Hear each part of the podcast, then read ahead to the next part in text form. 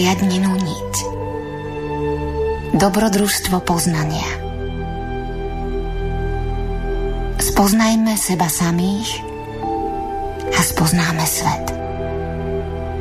Zapáľme v sebe obetavú vôľu a vyvedie nás ako zlatá niť z labyrintu neslobody.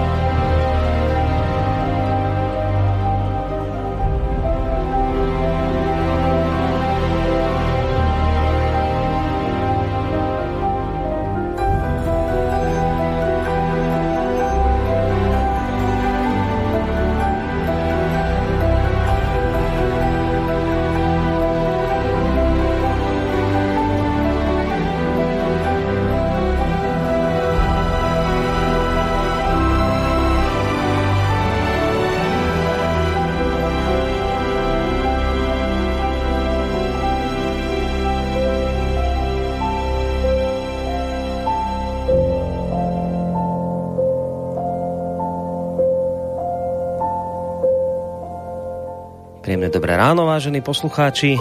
Máme útorok 26. januára. V prípade, že ste si naše rádio Slobodný vysielač zapli práve v tejto chvíli, tak vedzte, že sa krátko po 8.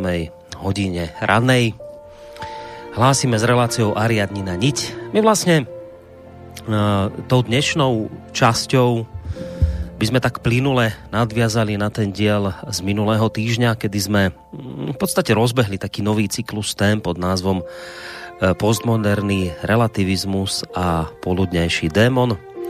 Pôvodne sme si mysleli, že mm, touto dnešnou časťou by sme vlastne e, celý ten rozhovor ukončili, ale nakoniec sa ukázalo, že bude naozaj lepšie nikam sa neponáhľať a radšej urobiť viac takýchto dvojhodinových častí na túto tému Aktuálne to vyzerá tak, že možno tento najnovší cyklus by mohol mať nejaké tie, povedzme, 4 diely. Uvidíme. V každom prípade máme dnes ambíciu ukončiť, alebo teda uzavrieť tematický okruh pod názvom Postmoderna v teórii. Ako som už spomínal, čakajú nás dve hodiny slova a aj nejakej tej hudby. Teda opäť e, nie je ten štandardný trojhodinový čas, takže nebudem ja zbytočne ďalej zdržiavať. Čas je drahý a preto, ak dovolíte, rovno privítam sofiológa Emila Páleša, ktorého máme opäť na Skyblinke. Dobré ráno ti prajem, Emil. Dobré ráno, prajem. Ďakujeme pekne. Dobré ráno samozrejme poslucháčom, eh, ktorí si tentokrát privstali a rozhodli sa, že teda eh, tie najbližšie dve hodinky eh, strávia v našej spoločnosti. No tak im teda nerušené počúvanie prajeme obaja. Ja sa k tomu prianiu samozrejme pripájam z Bansko-Bystrického štúdia vám dobré ráno praje spolu s Emilom Pálešom aj Boris Koroni. No, ja som naznačil, že my vlastne dnes týmto dielom plynulo prejdeme k tej minulej relácii, ale predsa len asi nejaká taká drobná rekapitulácia by sa hodila, aby sme trošku vošli do toho deja. Ja len teda naznačím, že my sme vlastne vtedy pred tým týždňom končili pri takom tom prvom veľkom zistení, alebo robili sme taký prvý záver, a síce, že v tej našej postmodernej spoločnosti sa nám všetko rozpadá na rôzne subkultúry, pričom každá z týchto skupín má svoju pravdu a teda z toho potom celkom logicky vyplýva, že každý bojuje proti každému. No a deje sa to práve preto, že sa úplne vytratilo takéto povedomie spoločného cieľa. No a tým, že nemáme spoločný, respektíve vyšší cieľ, tak sa nám tá naša spoločnosť liberálna rozpadá. Toto bolo také, také záverečné akoby zhrnutie, zistenie z toho minulého dielu, no ale predsa len možno ešte nejaká tá rekapitulácia by sa hodila, takže Emil, nech sa ti páči. Tak preletím to minulé, že máme tému postmoderný relativizmus a poludňajší démon. Čiže za tými akými si témami spoločenskými, ktoré teraz sa melú, ideme zase hľadať tú psychickú štruktúru, tú bytosť, tie hlbšie sily, ktoré sú za tým, hlavne tú zlú bytosť, ale tu, budeme zdôrazňovať, ale tú zlú spoznáme vlastne nakoniec len tak, že spoznáme tú dobrú za tým, lebo tá zlá je vlastne nejaký skreslený, nedovyvinutý, tá forma akoby toho, toho do, nejakého dobrého impulzu, lebo tak je to vždy.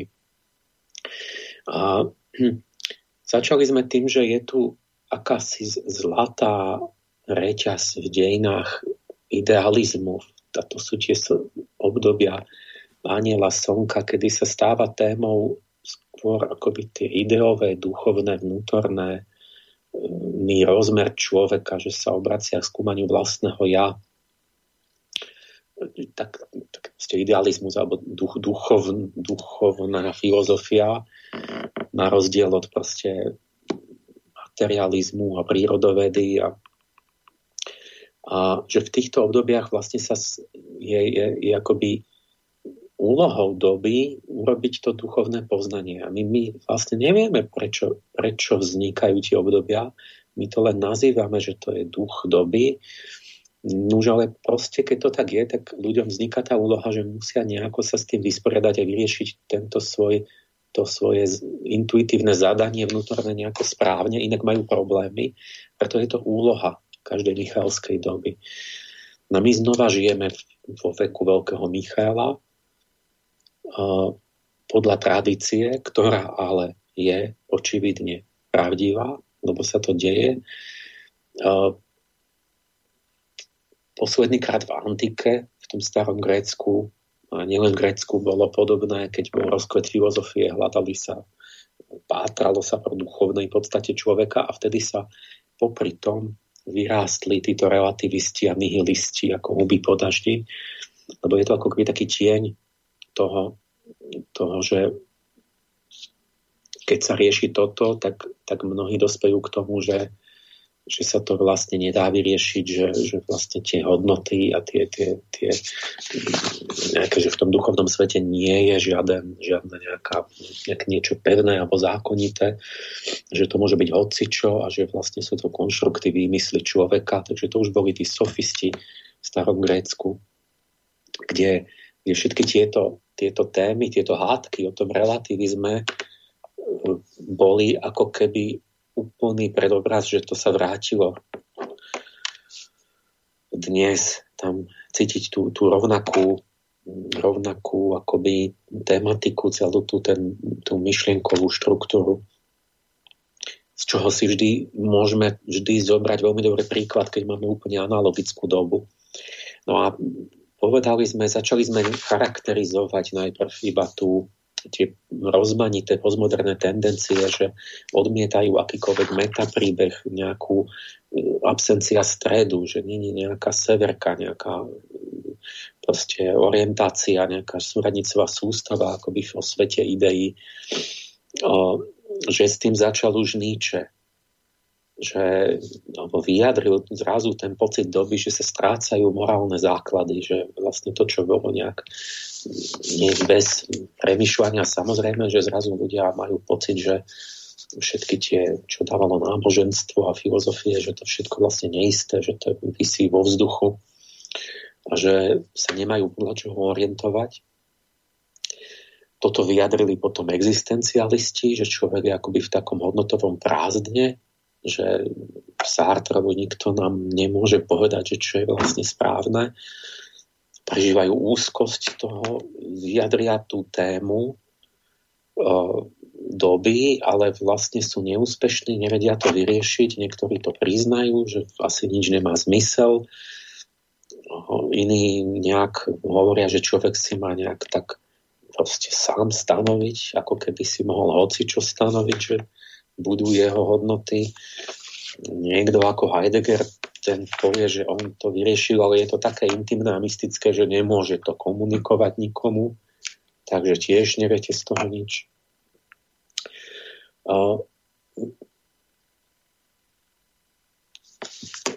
Príznak bol tam, že veľká téma je jazyk, vlastne ten jazykový obrad, že ako keby sa to celé tak nejak zvrtlo do subjektivizmu že jazyk akoby ohraničoval vôbec naše schopnosť myslieť a poznanie, že všetko je iba nejaký vlastne iba žijeme v slovách, konštruktoch, že nie, nie, nie, už sa nerozprávame o realitách, nejakých objektívnych realitách mimo nás.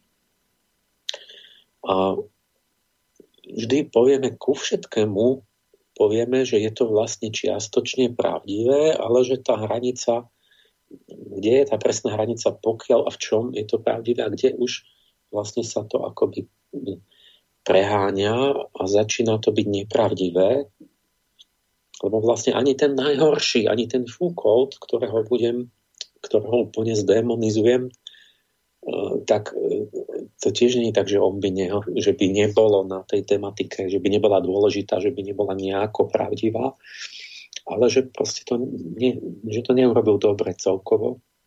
Takže aj tá, tá ten Deridov dekonštruktivizmu, že proste ja, ja tvrdím, že nie sme väzňami jazyka, lebo, lebo vieme svoj jazyk utvárať, meniť. Takže nie, nie je jazyk niečo, čo by ľudského ducha muselo ohraničiť, že by, že by som nebol schopný pochopiť to, čo, čo nemám v jazyku. Hoci je to tak, že používame jazyk pri myslení. No a bol tam Rorty nakoniec, ktorý ako pragmatik e, poukázal na to, že vlastne čo je pravda, no to sa dá vždy iba v vzťahu k nejakému cieľu, lebo to je vždy nástroj k niečomu, to musí mať nejaký konkrétny kontext, reálny, ľudský. A, a, to, a potiaľ s ním súhlasím, to tak je. Niekedy v diskusii dajú otázku nejakú, tak ja často poviem, no počkajte, ale my povedzte mi najprv, že o čo vám ide, čo riešite, že čo, čo vlastne je tá nejaká váš cieľ, alebo lebo inak sa, by sa dalo začať tisíc smermi nejako rozprávať a ľudia mi kľudne položia otázky také úplne bezobsažno najabstraktnejšie, že tak pán Páleš, povedzte mi, ja viem, že ako je to s tým Bohom, alebo niečo, ale to, že teraz by ste mohli rozprávať romány na ľubovolnú tému, a takže sa musím opýtať, že o čo vám ide, že vy riešite niečo vo vašom živote konkrétne, lebo vo vzťahu k tomu vlastne až začnú mať zmysel akékoľvek tvrdenia. A toto to, to pragmatici vyzdvihli a, a vlastne Rorty hovorí dobre, že vlastne vo vzťahu k tomu, že máme rôzne ciele, že vedci majú, buddhisti majú iný cieľ, tak má zmysel nejaký slovník a nejaké tvrdenia a nejaké, nejaké, nejaké učlenenie reality a nejaké videnie veci. Inak ani neviete, o čom hovoríte. Ale Rorty potom urobí to, že keďže on vychádza z toho, že každý má iný cieľ a že cieľ si každý vymyslí ľubovoľný, tak jak tie existencialisti, lebo nie sú nejaké hodnoty, ktoré by boli niekde dané, ktoré by si človek nevymýšľal sám, tak povie, že no pravdy sú nesúmerateľné, že každý má svoju pravdu, lebo každý, keď mu ide o niečo iné, tak vlastne nedá sa to porovnať s tou inou pravdou, že či má niekto viac alebo menej pravdu. A, a tam som prvýkrát poukázal na to, že počkaj, tu je niečo skryté, že jak to, že on toto, to, to, o čom on ani nehovorí, že to je samozrejme, že prečo by ľudia mali mať iné ciele, ako keby to boli nejaké úplne, sme boli mimozemšťania, že každý je iná bytosť, jak tí orly a ovce. Veď nie je niečo, čo ľudstvo spája, čo je nejaký objektívny spo, spoločný zmysel alebo nejaký cieľ, ideál proste ľudskosti. Nie, nie, a to, to je kto? No to je ten Michal, to je ten Apollon, to je ako niečo právzo tej tej, tej ľudskosti, ktorý je spoločný ľuďom na celej planete, čierny, biely, e, ženy, muži. E, e, nie, to, to, toto je to, čo aj v tých, tých, tej retorike tých ľudských práv, to je vlastne akoby nepodarené hľadanie tohoto, že čo je to tá, tá je to podstata ľudskosti, ktorá, ktorá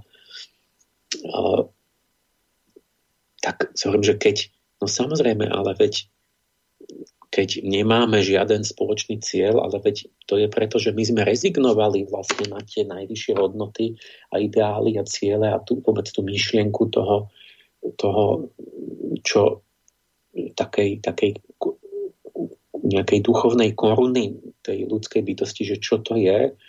A potom samozrejme sa nám to rozpadne na mnohé pravdy, keď vlastne tu, tu sa nám to rozpadá na komunity, kde každý sleduje čiastkové, nižšie, osobné, dočasné.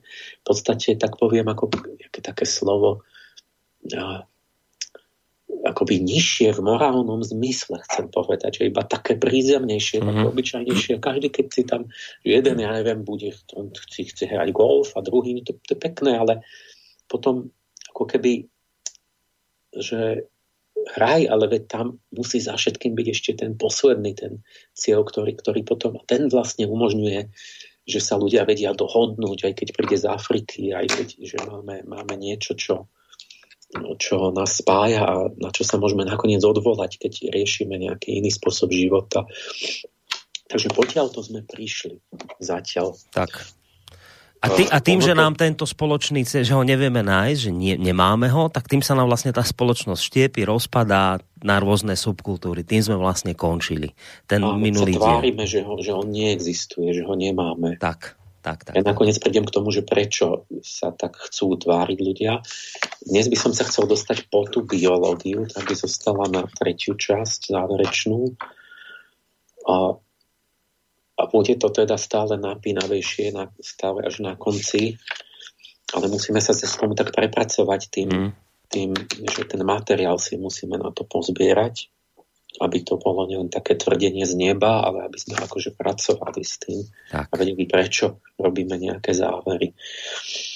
Takže ďalší aspekt teraz, že z rôznych strán, ako to vyjadrili rôzni tí, tí mysliteľia, tí postmodernisti úplne spolitizovali podstatu poznania. Oni stále útočia na poznanie. V podstate hovoria, že poznanie neexistuje, lebo je to niečo, čo, čo sa nedá nazvať poznaním. A že, že podstata poznania nie je niečo objektívne, ale že to je vždy politika. To znamená, že vždy je len výrazom nejakého za, nie, záuj, niekoho záujmov. Proste, a nejakej skupiny a niekto niekomu o niečo ide, o moc a chce to, tak, tak ten si vymyslí nejakú pravdu. Ktorá... A toto bola Fuk, téma toho Michela Foucaulta, francúzsky proste hm, filozof populárny v tých, tých hippie rokoch mládeži prednášal. A on téma toho prepletenia poznania s mocou toto on popisoval a popisoval hlavne, čo mu vadilo, bola normatívna moc v spoločnosti. To je taká, my máme represívnu moc, to sú súdy a polícia. Že niekto chce nejak sa vymknúť, tak policia urobí trestný čin, policia ho dolapí, no pokutujú ho, zavrú ho a tak. A hovorí, toto nič není ešte, hovorí Foucault, lebo tá, tá normatívna moc je ešte o, o mnoho väčšia, alebo je subtilnejšia a je úplne až nevedomá, že to je taká, že všetci sa jej podriadujú, že o tom ani nevedia, že ani nikoho nenapadne, že by mohol vlastne urobiť prečin voči nej, takže to netreba ani nejako na to strážnika. Že tá normatívna moc je vlastne v tých pojmoch a jazyku a hierarchii hodnot a všetkých tých, tých spoločenských, tej morálke. A e, v tom, čo on volal epistéma, čo, čo je vlastne akoby ten nevedomý súbor predpokladov a podmienok a, a intuícií, ktoré určujú, že čo je pravda a tým pádom naše správanie a konanie, čo sa smie, čo sa nesmie, čo sa bere vážne, čo je iba na smiech a sa o tom vôbec nediskutuje, pretože sa iba ťuknú na čelo a prestanú sa s vami rozprávať. A, tak toto je tá epistéma, tá nevedomá štruktúra. To je presne to, čo zaujíma mňa v tej angelológii. Tie, lebo to sú, to sú tí anieli pre mňa, tí démoni, ktorí práve robia toho ducha doby. To, to, že, to že zrazu ľudia považujú, že, že je jasné, že veci sú tak a tak. A nemôžete o tom ani rozprávať. Prosím ťa, veď každý vie, že to a to. Mm-hmm. A respektívne ani nie, že vie, ale že každý to robí a nevie ani o tom, lebo vlastne ani není to téma, že by niekto povedal, že prečo je to takto. Oni nevedia, že by to mohlo byť inak. Čiže to je zúfalo, že ty to nemôžeš zmeniť, lebo ľudia ani nevedia o tom, že, že to robia. Že proste je to vložené niekde od, od narodenia, od detstva, rodina, škola. Tak toto Foucaultovi veľmi vadilo, lebo hovoril on, že, aj, že každá veda vlastne slúži iba tomuto, že tzv. veda je vždy len ideológia a, a každá nejaká morálka je iba nástroj šikanovania, kde niekto, nejaká mocenská skupina chce vnútiť druhým takýmto podhúškom, že to je pravda, nejaké svoje svojvoľné záujmy.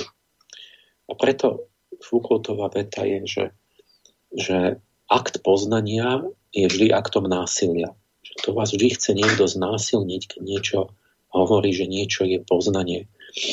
A teraz má pravdu. Tá téma je samozrejme dôležitá. A e, to je tá postmoderná téma, že veď často to tak je, že moc deformuje poznanie. Veď nevrekom príkladov to práve musíme vedieť.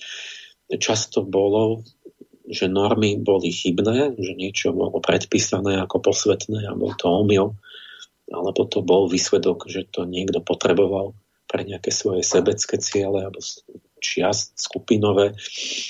A dobre, lenže podľa Foucaulta vlastne nič iné neexistuje, iba toto. A veda je nenapraviteľne uväznená vo vzťahoch moci a celá veda je vždy zlé bez ozvyšku. Každá pravda je chiméra, ktorú si udržu, vytvára a udržuje nejaký systém nadvlády. On popiera že by niekto mohol mať túžbu poznávať minulosť napríklad z nezaujatého, byť motivovaný nejakým nezaujatým hľadaním pravdy a tvrdí, že vždy napríklad dejepis vychádza iba z túžby skrotiť si a ovládnuť dejiny so zámerom potvrdiť súčasné štruktúry moci. A, a že na to slúži dejepis. A keď jak vieme, či má pravdu? No, tak to je iba ten, že keď niekto zažil poznávanie z čistého, nezištného záujmu, no tak vie, že Foucault nemá pravdu. Lebo keď dám príklad, že niekto sa zaujíma o matematiku a je pekár, no čo z toho má? Proste to je radosť z tej elegancie, z tej krásy tých týchto matematického sveta. Niekto je amatérský astronóm a všetko vie o hviezdách. A, a, a proste poznáva tie tajomstvá krásy vesmíru a on nič z toho nemá, on je úradník. Proste to není preto, že chce mať nejaký mocenský systém alebo založiť nejakú astronomickú stranu. Čiže to, tá, tá zvedavosť a ten záujem čistý, to je jedna z najčistejších nesebeckých emócií, proste údiv, obdiv, pýtanie sa, hľadanie pravdy, to, čo Einstein v tom svojom aforizme vychválil. A Foucault tvrdí, že to nie je. Prečo? No, lebo on to nezažil. Lebo on je presne taký, že on to robí, on bol zlý filozof, on robil diepis tak, že si nepoctivo, selektívne, nespolahlivo všelijako prekrucoval dejiny pre svoj zámer a plno rozporov a zamotaných pojmov a tak. Čiže on to nerobí túto filozofiu dobre, nie preto, že by to bolo kvalitne urobené, je známy. A on vlastne hovorí o sebe. Tak sa to musíte pochopiť. Že on to robí a, a tvrdí, že to robí každý. A mo, motivačné jadro, čiže a toto je súčasť takého celkového, že všetky vzťahy sú útlak. Vlastne vedci utlačajú, kňaz utlača iba a muž so ženou sa utlačajú, vlastne všetko to vzťah nadvlády aj medzi naj, naj, ten vzťah je najintimnejší medzi partnermi, je iba vzťah nadvlády, to je iba o moci, že kto koho e, ovládne. A tak potom je boj mužov a žien a vlastne, lebo nič není, nemohla by byť nejaká nezištná láska. U Foucaulta priezračná motivácia je, je taká osobná, že on nenávidel inštitúcie lekárov, vedcov, takéto tie, ktorí si myslia, že oni vedia. Prečo? No, lebo sa pokúšali normalizovať jeho homosexualitu. A on musel zažiť ešte v 50. rokoch znásilňovali proste gejov, že proste bol však ten najlepší príklad bol film o tom Alanovi Turingovi. Proste to bol spoluzakladateľ kybernetiky, chlapík, ktorému vďačíme za to, že rozluštil nemecký kód a vraj urýchlil vojnu rok alebo dva. Ukončenie vojny teda. A tiež to bolo, že ho, že ho proste o to tajné, ešte keď ja som bol malý, bol trestný čin, paragraf v zákone, homosexualita, lekári, to bola to diagnoza, tam ho nútili nejakú chemoterapiu, že by sa podrobil liečbe a, takto proste ich znásilňovali. Možno aj to prispelo asi k tomu, že on nejak, tuším, spáchal samovraždu, hmm. nejak takto zomrel. No teraz hovoríme o tom Turingovi, nie? O tom Turingovi, tak, tak. áno. Ale len hovorím, že, že, že teda Foucault tiež musel zažiť, že čo, čo si ja súhlasím, že vlastne proste nechajme, ja si myslím, že môžem nechať gejov na pokoji, že nie, nie ho proste nútiť, aby sa liečil. Takže to bol taký jeden extrém. Teraz sme v opačnom, že vlastne teraz, teraz akoby nejaké gej nechce nechať nás na pokoji, tak, tak, tak chápete, že tam to je vždy ten, tá, tá spravodlivá miera, že, že že to nie, nie je o to, že niekto proti gejom, za gejov, proste to je presne tá spravodlivá miera toho vzťahu. A ja si myslím, že sa môžeme vzájomne nechať na pokoji a nie sa znásilňovať. A, čiže ale Foucault, proste chápem ho, že toto musel zažiť, a, ale u neho išlo ešte ďaleko viac. Čiže on ako keby, ale on, on chcel tak nejak znenávidel tieto veci, že, že chcel rozložiť všetku normativitu a vlastne rozložiť akoby tú, tú um, spoločenskú morálku. A buď, pretože už to bol taký, to je dohad, že, že už taký na protest, že keď, keď už úplne rozložím morálku, že potom už, že z pomsty, alebo aj nie len preto, že u neho išlo ešte všo ďaleko horšie veci než homosexualitu. On, on presadzoval akoby úplné zrušenie noriem, že obhajoval všetky formy sexuálneho správania, aj incest, aj pedofíliu, aj sodomiu. Čiže on ako keby, keď poviem, že, že vlastne začnem bojovať za, za pohľavný styk s deťmi a so zvieratami a takto, tak potom už sa ani tie otázka homosexuality nerieši lebo sú horšie veci na programe.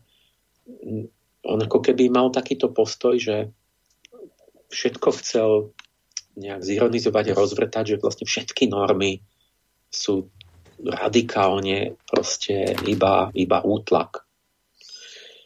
A ale s, s tým, že tá motivácia, že vidíte, že je tam nejaké osobné jadro, že je také priezračné, že prečo on má toto, že celá tá jeho téma bolo o bláznincoch, o väzniciach, o tom, ako, ako rôzne tieto spoločenské predstavy utlačajú jednotlivcov, že proste ich chcú, chcú, chcú zoškatulkovať do tých noriem.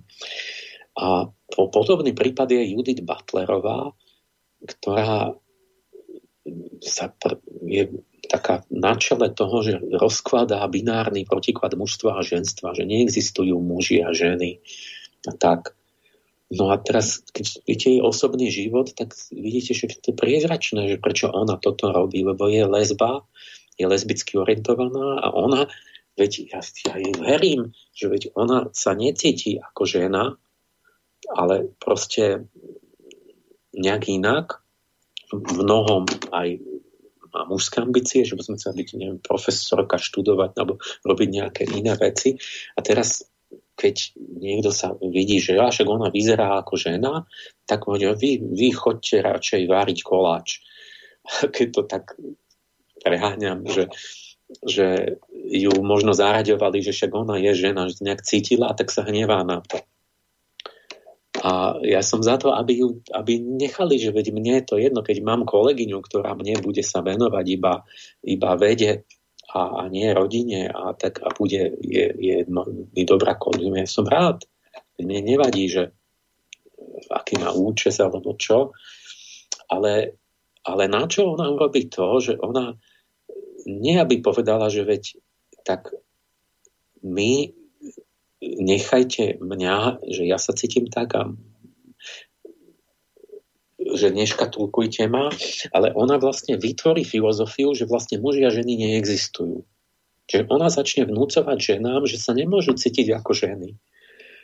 A hovoria, no ale ja sa cítim. No to je preto, že si bola zdeformovaná, pretože si prijala a zvnútornila si si tie normatívnu moc, tie normatívne sugestie, ktoré ti dali, z toho sa musíš vyslobodiť, musíš sa liečiť vlastne. Keď, keď si myslíš, že chceš mať deti a rodinu a nechceš mať kariéru, si sa nechala utlačiť. A to, tak to, to je presne to isté, len, len na hlavu otočené. Mm-hmm, len zase iný extrém. No. Akoby to isté robí, len opačne že vlastne presvedčuje niekoho, že to, ako on sa cíti, že to, že to není pravda, že to on sa musí z toho nejako ísť na nejaké školenia mm. a musí ísť tá žena na kurz počítačov, aby sa technicky viacej vyvíjala a, a Mm. Lebo to robili jej, tak to potom ona zvrtne a robí to druhým, ale v Áno, ako keby extréme. to bola pomsta a nie mm. snaha hľadať proste tú, to, to zlato, ten zlatý nejaký spravodlivý stred. Uh,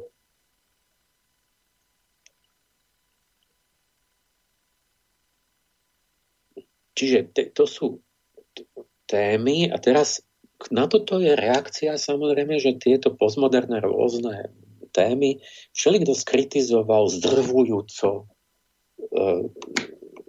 jednoznačne a tak mnohí.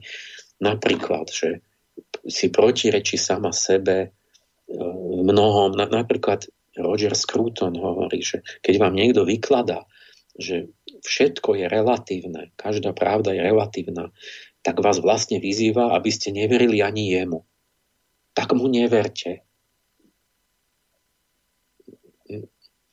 Alebo že je sebareferenčná, že v začarovanom kruhu, sa odvoláva na vlastné výtvory a tak vlastne si môžete urobiť vzdušný zámok, že nezbadáte, že vlastne niečo ste vlastne vy vymysleli, potom tým argumentujete, že niečo pravda, lebo hento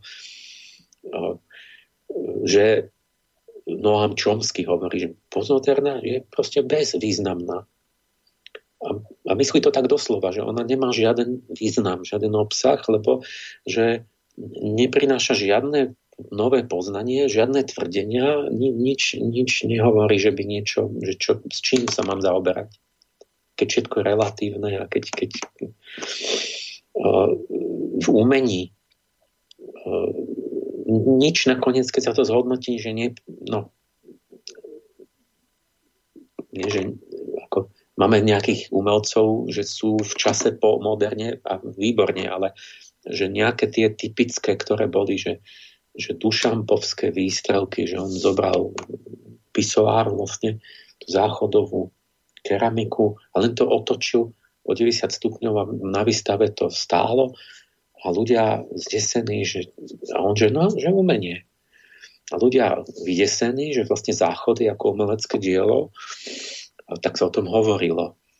A, a, a keď to bolo prvýkrát, no tak to bolo zaujímavé. A, a to, povedzme, že a dobrá otázka, že, že, že ako vieme, že čo je umenie?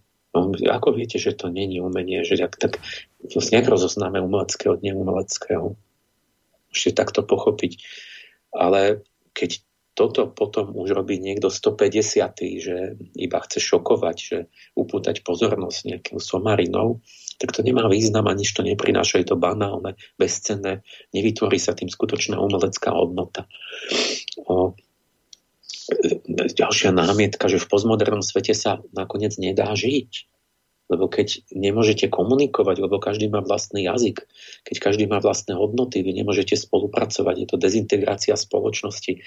Nie, je možná spolupráca, čiže keď to domyslíte, tak vlastne je úplný rozpad spoločnosti.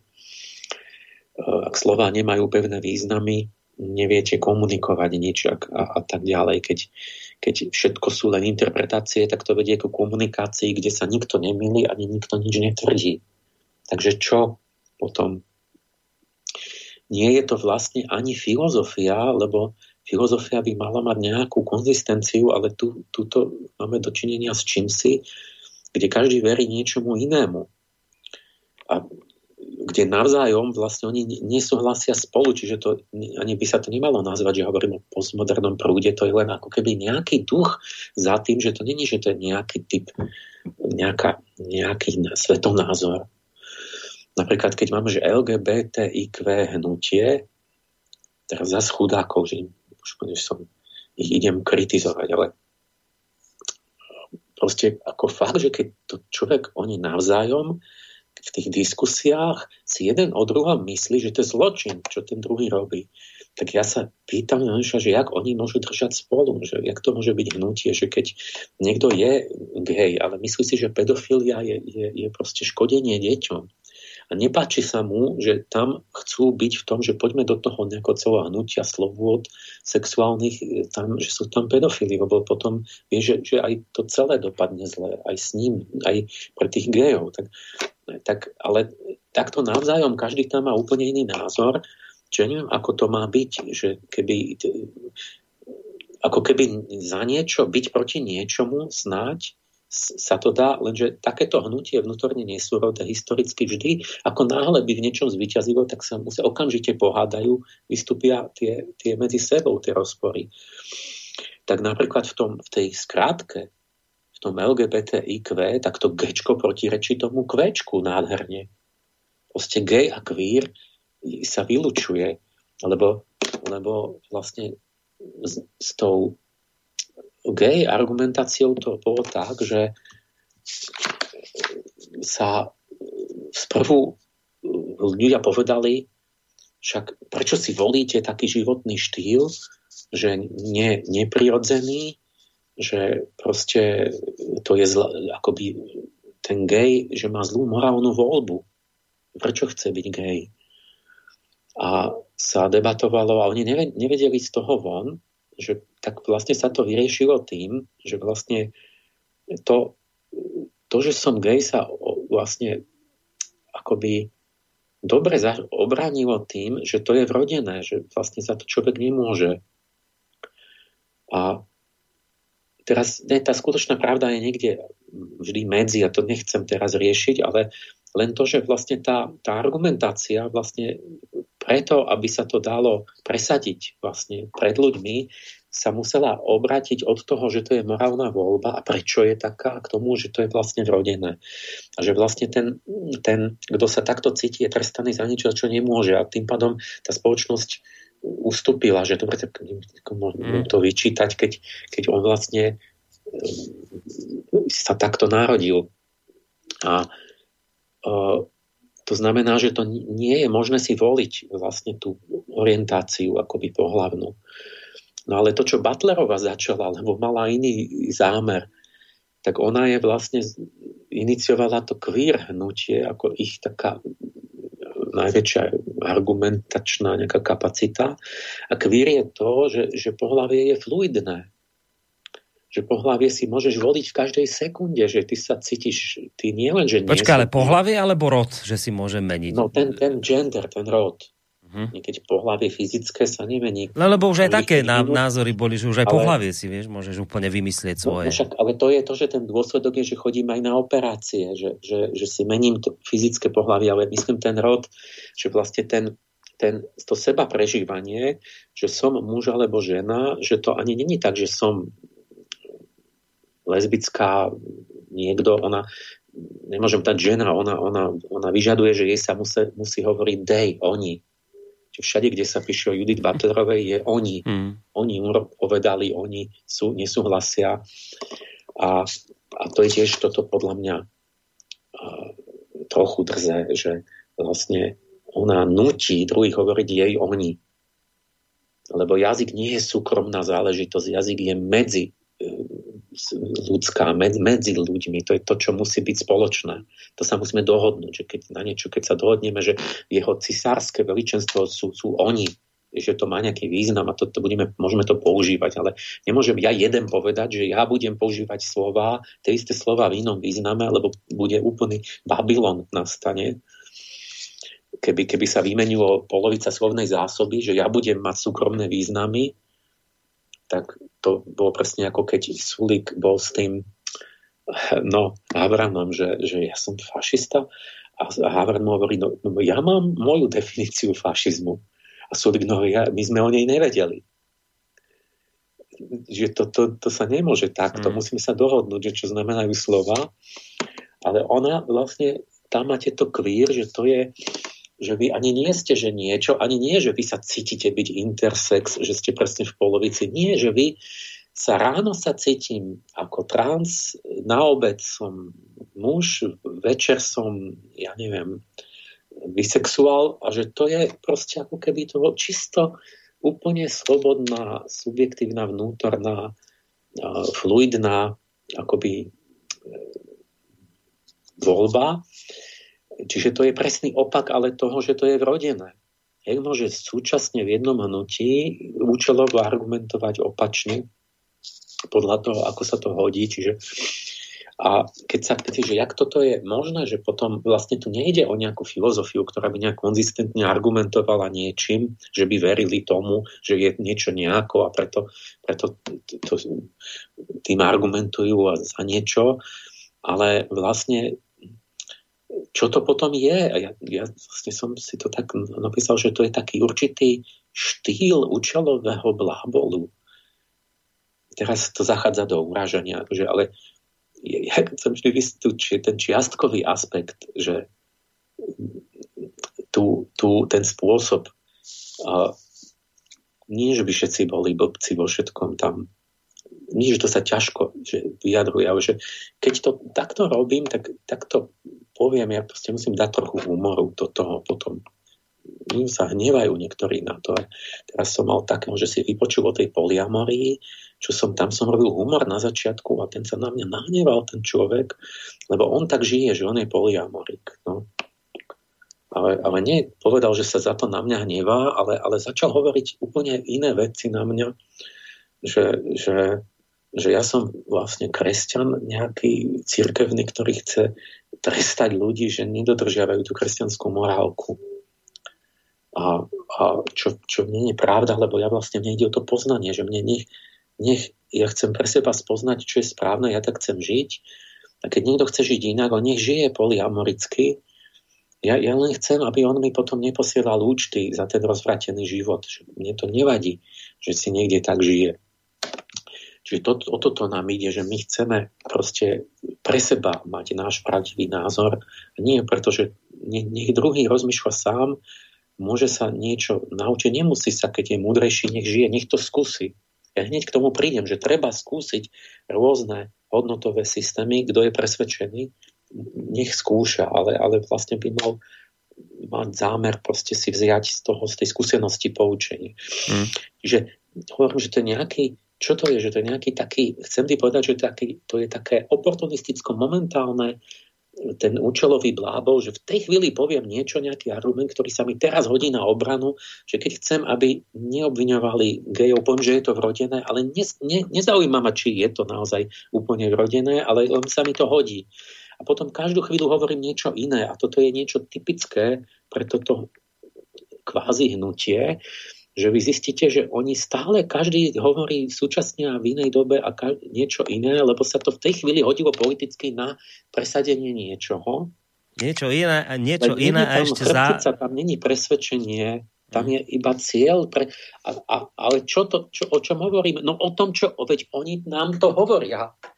Veď oni nám to hovoria a vysvetľujú, že keď niečo argumentuješ, že je niečo pravda, tak to není preto, že ty si myslíš, že to je pravda, že to je niečo pevné, že by to platilo, ale to je preto, že ty chceš dosiahnuť mocensko-politickú výhodu, že chceš niečo vnútiť druhým v tej chvíli. A preto si vymyslíš nejaký pokec. Mm. Chápeš, jak to, že to celé má naprostú logiku, že to, čo ja sa stiažujem, že robia, je to, čo oni hovoria, že robia. Aj to robia. Len my to musíme pochopiť. Proste my sme tí blbci, lebo vlastne na tom úrade alebo nejaký verejný činiteľ musí pochopiť, že to není, že oni argumentujú, že my stále máme tú predstavu, že oni to myslia tak, že, že to je ako, že on je presvedčený a že to je argument. Nie, to je iba ľubovoľný reťazec slov, ktorý má v tej chvíli zmiasť toho, toho oponenta, aby robil nejaký ústupok a sú ďalej o kúsok. Mm. A hovoria to otvorene, že veď, a hovoria, že každý to takto robí. Mm-hmm. A, čiže to je tá nesúrodosť toho. Ale keď sa chceme dostať, že čo teda je v jadre, sa vráťme. Že už to niektorí vyjadrili, že absencia stredu. Čiže v jadre, čo tam akoby je nejaký taký prienik, že sa to tam opakuje, že, že neexistuje pravda, nie je poznania, nie je žiadna hierarchia hodnôt, žiaden hodnotový sever, neexistuje podstata človeka, človek nemá žiadne ja, život nemá zmysel, svet hodnot nemá, ten hodnotový vesmír nemá žiaden stred, žiad, človek nemá žiadnu chrbticu, ako keby nejakú pevnú. Čo to je? No my z angelológie vieme, čo to je, že keď vieme, čo je právzor slnka, tak vidíme, že toto je frontálny, priamy, vyhlásený, e, deklarovaný úplne najjasnejším spôsobom útok na princíp slnka ktorý toto všetko stelesňuje. Morálny stred duchovného kozmu. Slnečné mocnosti sú tie, čo obdarili človeka iskrou ducha. To je v každom mýte. Tí, čo dali to naše ja, čo nám dali schopnosť poznávania, rozlišovania hodnot, ktoré dávajú smer a zmysel životu. To je, to je ako keby ten, tá, tá postmoderna to formuluje ako v opaku, že je proti tomuto všetkému, ale presne ten súbor toho, čo, proti čomu ona všetko je, tak to je ako keby mali hlboké duchovné poznanie, že oni presne vedia, čo všetko obsahuje princíp slnka. Mm-hmm, mm-hmm. Chápeš? Hej, hej. Že, a máš teda presne výmen, všetko, keď to dáš dohromady vymenované, lenže sú teda proti tomu. Čiže vlastne to, čo? A to my voláme, že toto je démon slnka, čiže ten, ktorý odporuje slnku. Nejaká bytosť, alebo keď chcete, tak to je len nejaká psychická štruktúra, alebo proste taký spôsob myslenia. Slnečnou cnosťou je nájsť vlastný stred. To je tá, tá, ten zlatý stred, tá rovnováha, tá sofrosiné. Od, a od, od odporca slnečných mostostí démon slnka inšpiruje postmodernizmus tá, a vymazáva v človeku ducha jeho ja, to, čo ho robí človekom, to je to, ale to je to, čo hľadáme celý čas, čo doba hľadá práve v tých ľudských právach a tak. Čiže sa to motá okolo toho, ale, ne, nie, ale je to nejako pokrivené a nepochopené. Ale té, vieme, vidíme tému, že to sa stále motá, či už dobre alebo zle okolo niečoho a to je vlastne ten, tá téma a to je ten duch doby. To je to, to, to, ten slnečný právzor. Keď sme pri démonovi slnka, tak ja rekonštruujem aj tie staré mená bude v knížke kapitola o tom. Jedno z tých mien je Belial. Máme to v kumránskych zvitkoch, kde ten Michael bojuje s Beliálom. Michael, aniel slnka, Belial, pánstvo má pánstvo v temnote, čo to je tma so svetlom. Poznanie z, nepozn- z to, čo je proti poznaniu. Jo, to, to, to, to čo, čo nie, nie, že nepoznanie. Nepoznanie to není nič, to je neutrálne, to je, že, že nemáš poznanie, ale, ale to ten odporca poznania je ten, ktorý, ktorý je ten relativista, ktorý tvrdí, že, že, ne, že nemôže existovať. Nielen, že ja neviem, ale že nedá sa vedieť. To je ten démon. A to, to slovo, to sú nejasné veci, vždy také starobilé, ale to slovo znamená Belial je buď bezcenný alebo bez pána. Ale oba významy sa nám hodia. Sú to, čo chceme povedať. Biblia mnohokrát hovorí o synoch Beliála a je to tam v takom tom kontexte, že to sú tí, čo sú takí nešlachetní, nízky, neznabohovia, zahálači, posmievači, ničomníci, rúhajú sa zákonu, ničomu nechcú slúžiť len vlastnému uspokojeniu, že nemajú nič vyššie, nemajú pána, nemajú žiadne hodnoty. Taký, taký, čiže biblickí relativisti, taký, čo si tak, čo sa mu hodí. Čiže máme, máme pekne, to máme, že Belial je, je vlastne starý biblický názov pre, pre nejaký typ postoja, ktorý no, sa Biblia hodnotí, že to je zlý, že to je proste ten, ktorý sa rúha Bohu. Uh, takže si môžeme predstaviť, že však to už bolo odjak živa, že boli aj tam už za Mojžiša nejakí všetky relativisti a za tých všetkých prorokov.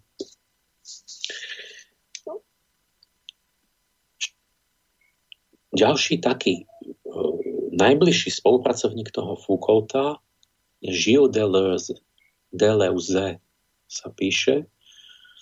A ten napríklad charakterizoval, že čo je postmoderná, tá, tá, tá ich ten postoj, a tak, že povedal, že to klasické poznanie, ktoré nám sa nepáči, takéto rovné, grécké, racionálne, západné, že to bolo znázorňované ako strom, porfíriov strom, stromová štruktúra kategórií, že substancie môže byť duchovná a hmotná. Hmotná to je nejaké telo, tak môže byť neživá a, a živá. Živé to je nejaká, nejaký tvor, nie? ale ten môže byť taký, že necíti alebo je na cítenie. To je potom rastlina alebo zviera, ale to cítiace, živé, hmotná substancia môže byť potom racionálna alebo iracionálna, a potom buď človek alebo zviera.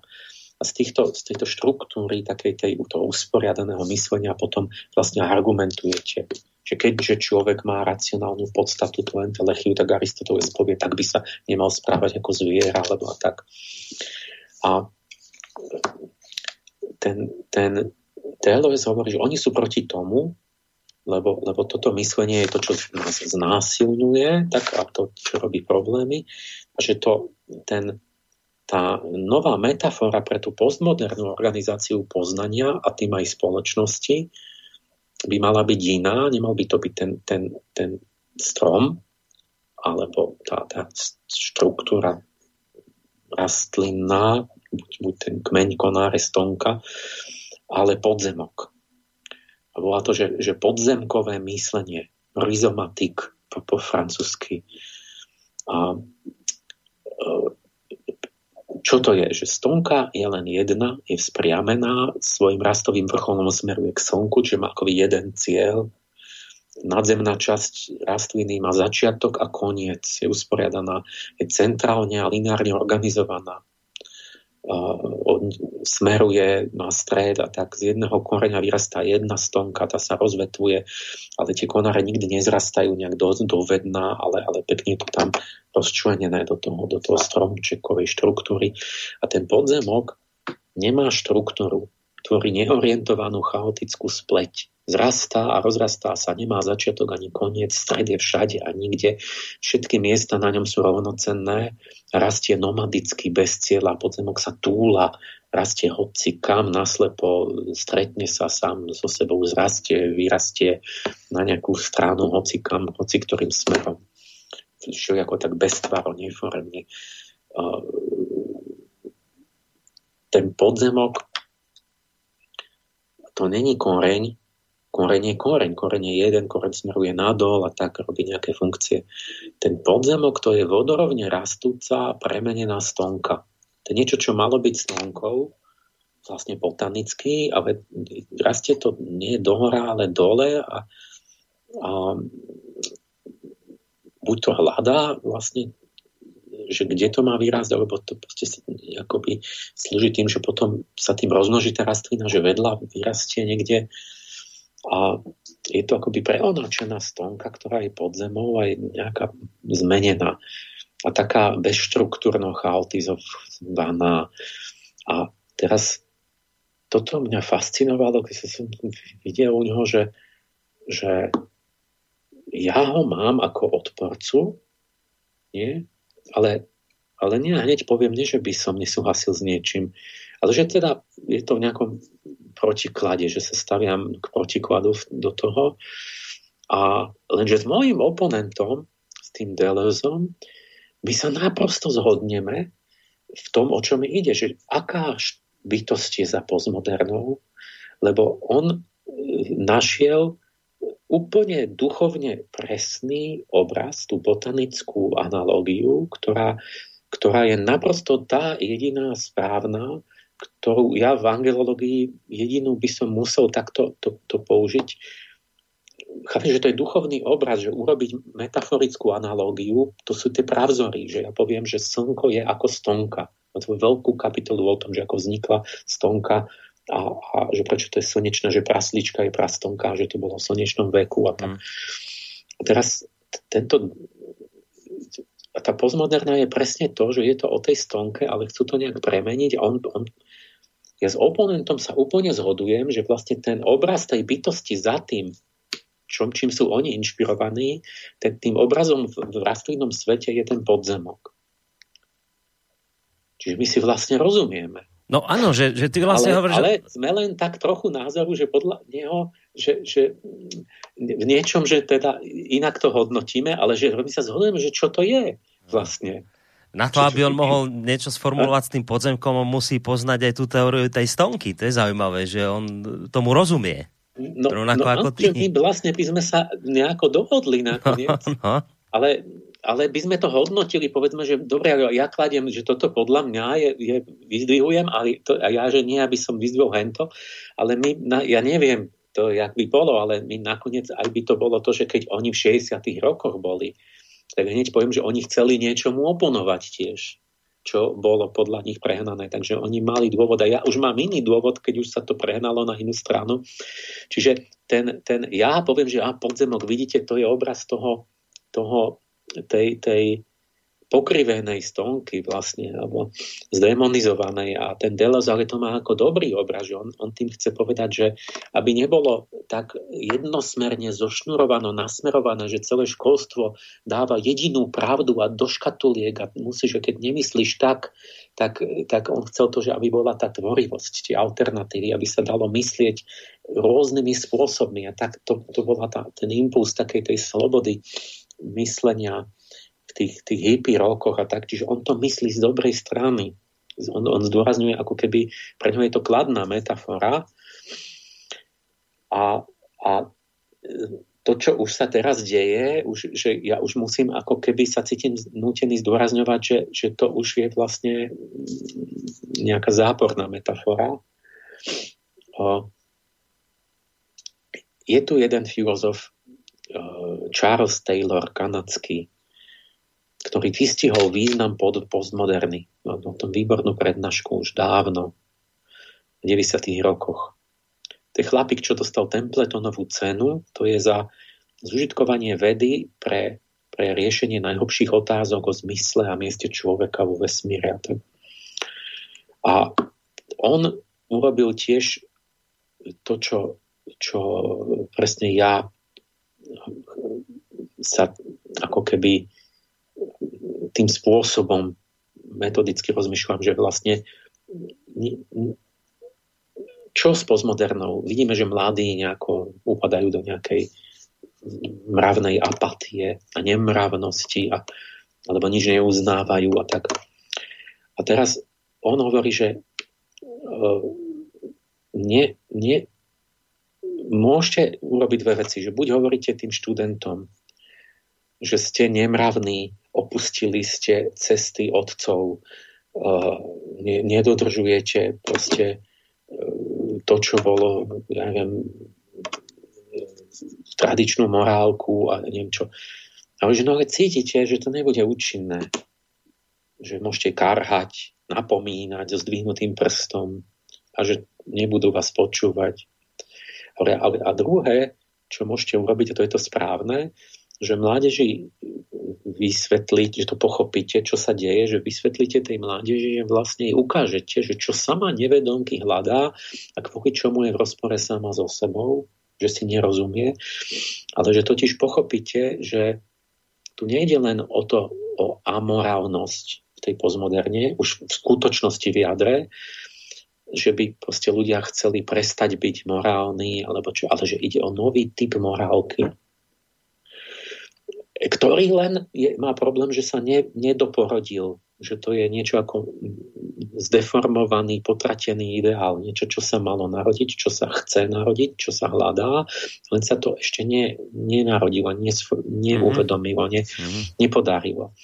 Že o toto ide a vtedy môžete tej mládeži vlastne nadviazať na, na tú živú silu, že naozaj tu sa chce zrodiť iná nová morálka, nie tá, čo bola tá predpisová, že teda je to aj dôležité, aby sa zrodila nová morálka. To aj treba, asi prepáč, že ti do toho skáčem, že tu sa chce zrodiť nová morálka, ale zároveň treba povedať, že áno, že a to je dobre, že sa chce zrodiť nová morálka, lebo tu asi by niektorí ľudia povedali, že to je automaticky zlé, keď sa niečo ide rodiť nové, že však my sa máme držať starých princípov, ale to sú už tej minulé relácie vysvetľoval, že potiaľ to je to pravdivé, že áno, nejaká morálka nová by mohla byť, ale, že, ale táto je vlastne chybná tým, že nie je akoby do, doporodená? Tam, tam ide, aká morálka nová? Že, to, to je to, čo hovorím, že ten Michal robí, prečo to, čo ten Nietzsche zažil, že zrazu nám zobral opory a zrazu nemáme autority, ktoré by nám hovorili, čo je správne. Lebo Michal stáva človeka na vlastné nohy tým, že vám zoberie vonkajšie opory a ty musíš sám zo seba stvoriť novú morálku, akoby kvázi vlastnú. Mm. Lenže pozor, teraz, že to už vyjadrili už tie existencialisti, že musí byť autentický, že ty nemáš poslúchať, lebo ti povie farár, že je niečo v Biblii, tak, tak sa podriať. A to je to, čo ten, ten, ten priateľ Poliamorik mi, mi, mi, že ja chcem sa vrátiť dozadu k tomu, k tomu zdvihnutému prstu a trestať ľudí, že, že on žije v mm. trojici s mm. tými dvomi ženami a tak. Nie, lebo ten duch doby práve je, že my musíme z vlastných síl, že ja musím tú morálku spoznať a ja musím dospieť k presvedčeniu o nej cez seba. A to je to, čo sa chce narodiť, čo Taylor nazval, že sa chce narodiť vlastne tá kultúra autenticity, kde, kde je tá jedinečnosť individua a sebarealizácia a toto, že chce, chce a to je, to je, tá, to je práve ten michalský duch doby, že nemôžeme nasledovať, musíme my sami vedieť, No a to ale je to ťažké, čo sa potom nepodarí tomu mladíkovi len tak, hlavne keď nič nerobí, len, len ja neviem čo, pozera do mobilu. Takže je to ne, nenarodený na Michaelská nová morálka, alebo ja nie, že zvoliť si vlastnú morálku, to jak Sartre povie, ale však áno, dobre vlastnú, že to je iba začiatok, ale a teda akú teraz? A tam začne celá tá práca. Ktorá je tá pravdivá, keď to musím celé ja objaviť a nie to, že sa len opýtam kniaza. Mm. To je len začiatok tej no. lohy, kde začína len tá práca. A nie, že si zvolím hocičo. Čiže postmodernisti sa obávajú akejkoľvek identity. Teraz chcem chvíľu zase obhajiť to, že prečo oni vlastne, na čo oni reagujú, čo im vadilo, prečo, prečo sa dostali do takého extrému. No dobre, tak sa boja Emil, hoci, Správame to tak, že túto, hej, dajme si pesničku, však hodinku máme za sebou, teraz chceš akoby otvoriť ďalšiu kapitolu, tak pred ňou si dajme pesničku, poďme si trochu oddychnúť hudobne. Ma zaujalo, keď si rozprával to o tom, o tom otočenom záchode, čo teda niekto snaží prezentovať ako umenie, tak si teraz ideme dať naozaj umenie, takú hudobnú prestávku, umeleckú a po nej budeme v téme pokračovať ďalej.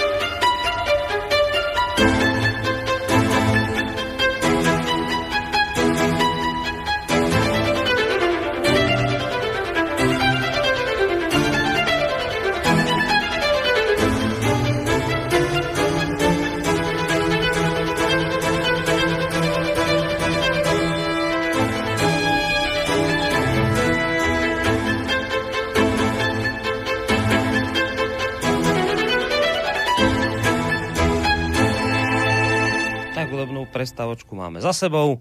Ja len pripomínam tým z vás, ktorí povedzme ste nás začali počúvať len teraz, že ste povedzme len teraz vstali, tak počúvate reláciu Ariadni na niť. Takto 26. januára ju počúvate v premiére, v inom čase to už bude len teda repríza. No a vlastne my dnes tou reláciou pokračujeme alebo nadvezujeme na tú reláciu z minulého týždňa, tiež sme takto v útorok ráno vysielali, keď sme vlastne začali celú túto veľkú tému postmoderný relativizmus a poludnejší démon. Dnes teda pokračujeme v tejto, čas, e, v tejto téme druhou časťou, ešte ako sme naznačili, budú ďal, ďalšie relácie, všetko sa nám do týchto dvoch samozrejme nezmestí. Takže len teda pripomínam, že e, túto reláciu počúvate a môžeme teda pokračovať Emil ďalej. No, chcem, musíme povedať, že čo týchto filozofov k tomu viedlo, na čo oni reagujú, prečo, prečo majú tieto názory, že musíme to pochopiť aj z tej strany, prečo sa obávajú akejkoľvek identity, akéhokoľvek poznania, všetka, jakákoľvek pravda sa im zdá ohrozujúca, lebo, lebo príliš homogenizuje a hrozí totalitou. Preto Prečo? No lebo Foucaulta nutili byť heterosexuál, lebo ja neviem, boli proste monomanické, megalomanské vízie v 20. storočí fašizmus, komunizmus vás nutili byť proletár a trestali, keď ste nebol, keď ste mhm. bol žid. A proste, že nalinkované, jednorozmerné ideológie, ktoré znásilnili a zmlinčekovali všetkých po, po všelijakých možných stránkach, lebo sa povedalo, že toto je pravda a je to vedecká pravda a, a kvázi. A, a boli to čo? No, bol, a boli to ideológie, boli to všelijaké polopravdy, ktoré, ktoré uh, ne, nenechali proste rozmanitosť dýchať ľuďom, že bol nejaký iný, iná kultúra alebo nejaký niečom. A preto oni ako keby tí, a títo filozofi, tí, tí, tí velikáni, ktorí toto celé ziniciovali, to všetci oni boli 30 v 50 rokoch, keď po vojne, po tom, po tom zlom zážitku tých totalít a týchto monomanických ideológií, oni práve si utvárali svoju osobnosť a si urobili ten, tú orientáciu životnú a reagujú vlastne na toto. Čiže oni v niečom reagujú na naozaj nesprávnu mm-hmm. vec. Čiže zase ale, čiastková ale, pravda tam je v tom celom z ich strany. No, nie, je, ale to preto zle, že to je iba reakcia, ale to není pr- snaha o pravdu. Alebo teda není to, to, to, to ich riešenie nie je pravdivé, ale je to len reakcia, čiže druhý extrém. Čiže oni povedia, tak nech není nič, nech si každý robí hocičo, nech, nech, nech aby náhodou niekto si nemyslel, že niečo je nejako. Ale to sa nedá, veď to je iba opak pravdy, je len, je len tiež nepravda. Opak jednej nepravdy je nepravda. A čiže oni nie, to je riešenie. Svené liotár záleží na tom, veď keď to myslí nejak umiernenie, tak že sa máme zbaviť posadnutosti jednotou. Nejakého, že máme nejakú jednotnú víziu sveta. No, keď to myslí nejak umiernenie, že treba dovoliť, lebo však my musíme, my nemôžeme hľadať pravdu tak, že ju máš rovnotánu. Musíš mať rozmanitosť, aby si nakoniec sa k niečomu priklonil, musíš mať toho viac. Tak um, záleží, jak to je celé myslené, lenže keď, hm, čo chcem povedať, že my nemôžeme byť, že, že nehľadáme to, tú jednotu, lebo, lebo ten slnečný princíp v štruktúre našej osobnosti je v tom, že človek je človekom tým, že hľadá práve poznanie a tú jednotu, že hľadá poriadok v chaose, že systematizuje veci, že to, to je tá, tá vrodená funkcia vlastne toho vnútorného svetelného procesu, toho poznávania. To, bez toho človek stráti vnútorné svetlo, čiže upadne do depresie, stráca zmysel života, nemá životný cieľ. Toto je náš duchovný chlieb, ktorý nás povznáša z tej každodennej nejakej bezvýznamnej zmetenosti a chaosu, ktorý... Čiže my musíme mať to, to slnko poznania, my sa musíme neusilovať v dobrom zmysle, my musíme mať nejaký príbeh. Nie, že poďme, že nie, nesmie byť žiaden príbeh, lebo však dá sa žiť bez príbehu. Nedá. Lebo aj tak bude, lebo to je niečo ako súčasť prirodzenosti človeka. Čiže môžu byť len príbehy dobré alebo zlé. Dobré príbehy tvoria dobrý svet a zlé zlý svet. Všetko je príbeh. To, čo postaví inžinier, e, nejaký most alebo čo, to on nakoniec vlastne realizuje iba niečo, čo sa zrodilo v nejakej vízii nejakého básnika. Všetko sú zhmotnené mýty. Proste to, čo tu všetky čo, čo, mesta okolo nás, čo kde žijeme, všetko, čo robia tí najhmotnejší ekonómovia. Čiže je to s tým jedným a mnohým. Je jedna morálka, alebo je viac? No, morálka má nejakú variabilitu prirodzenú, ako je to prakticky, historicky, geograficky, e, typologicky u ľudí máme jednu či viac moráliek. Kto má pravdu? E, no, nemôžem očakávať to isté od dieťaťa ako od dospelého. Čiže mám pre neho inú morálku vlastne. Nemôžem od muža a ženy to isté čakať. Preto je, že ja neviem, že muž je zdvorný, lebo žena, ja neviem čo, nebude nosiť vreco 50 kilové tak nemám jeden, jednu normu mravnú na nich dvoch. Nemôžem mať na vzdelaného a nevzdelaného tú istú morálku, kde on mi nechápe. Tak ho budem trestať. Na vojaka a na umelca nemôžem mať to isté. Nemôžem umelca postaviť pred vojenský súd, lebo, lebo prišiel o, o pol hodinu neskôr, lebo on je umelec. Na púšti znečistenie studne trest smrti medzi beduínmi. Proste, že niekto znečistí vodu, studňu a teraz ho zastrel, ho popravíme. To, to, to by sme povedali, že absurdné. No ale na púšti oni, to znečistenie studne znamenalo, že okamžite zomru všetci. Čiže oni musia zabiť toho jedného, keď nemajú zomrieť všetci. Takže tie, tie životné geografické podmienky vlastne dávajú to, že oni museli mať takúto morálku, museli to mať takto prísne. To isté je, je, je v boji, neviem, že vojak, ktorý z zbabeli v boji zradí, on mal kryť, ja neviem, niekoho, tak ostatní kvôli tomu zomru. Tak preto to bolo také prísne, že vojak vlastne, keď takto neuposluchol rozkaz, tak ho mohli aj popraviť. Čiže mo, tie rôzne historické situácie, prírodné podmienky, rôzna povaha ľudí, rôzne kultúry mali si utvorili každá trochu iný mravný poriadok. Je tam rozmanitosť, variabilita.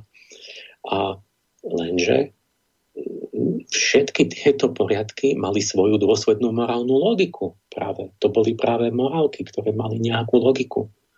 Ktoré, a ktoré boli záväzné. To nebolo, že to je žiadna morálka bez akéhokoľvek poriadku oni boli len rozdielne, ale každá mala svoju vnútornú nejaký, proste tú logickú stavbu, ktorá z niečoho plynula. Uh-huh. Ale nebolo to tak, že môžete zobrať na všetkých všade vždy, že sa majú správať rovnako. Čiže bol za tým nejaký a... dobrý príbeh, ako si hovoril o tom, že vždy nejaký príbeh musí byť, buď bude dobrý alebo zlý, tak za týmito morálkami bol vždy nejaký ten dobrý príbeh.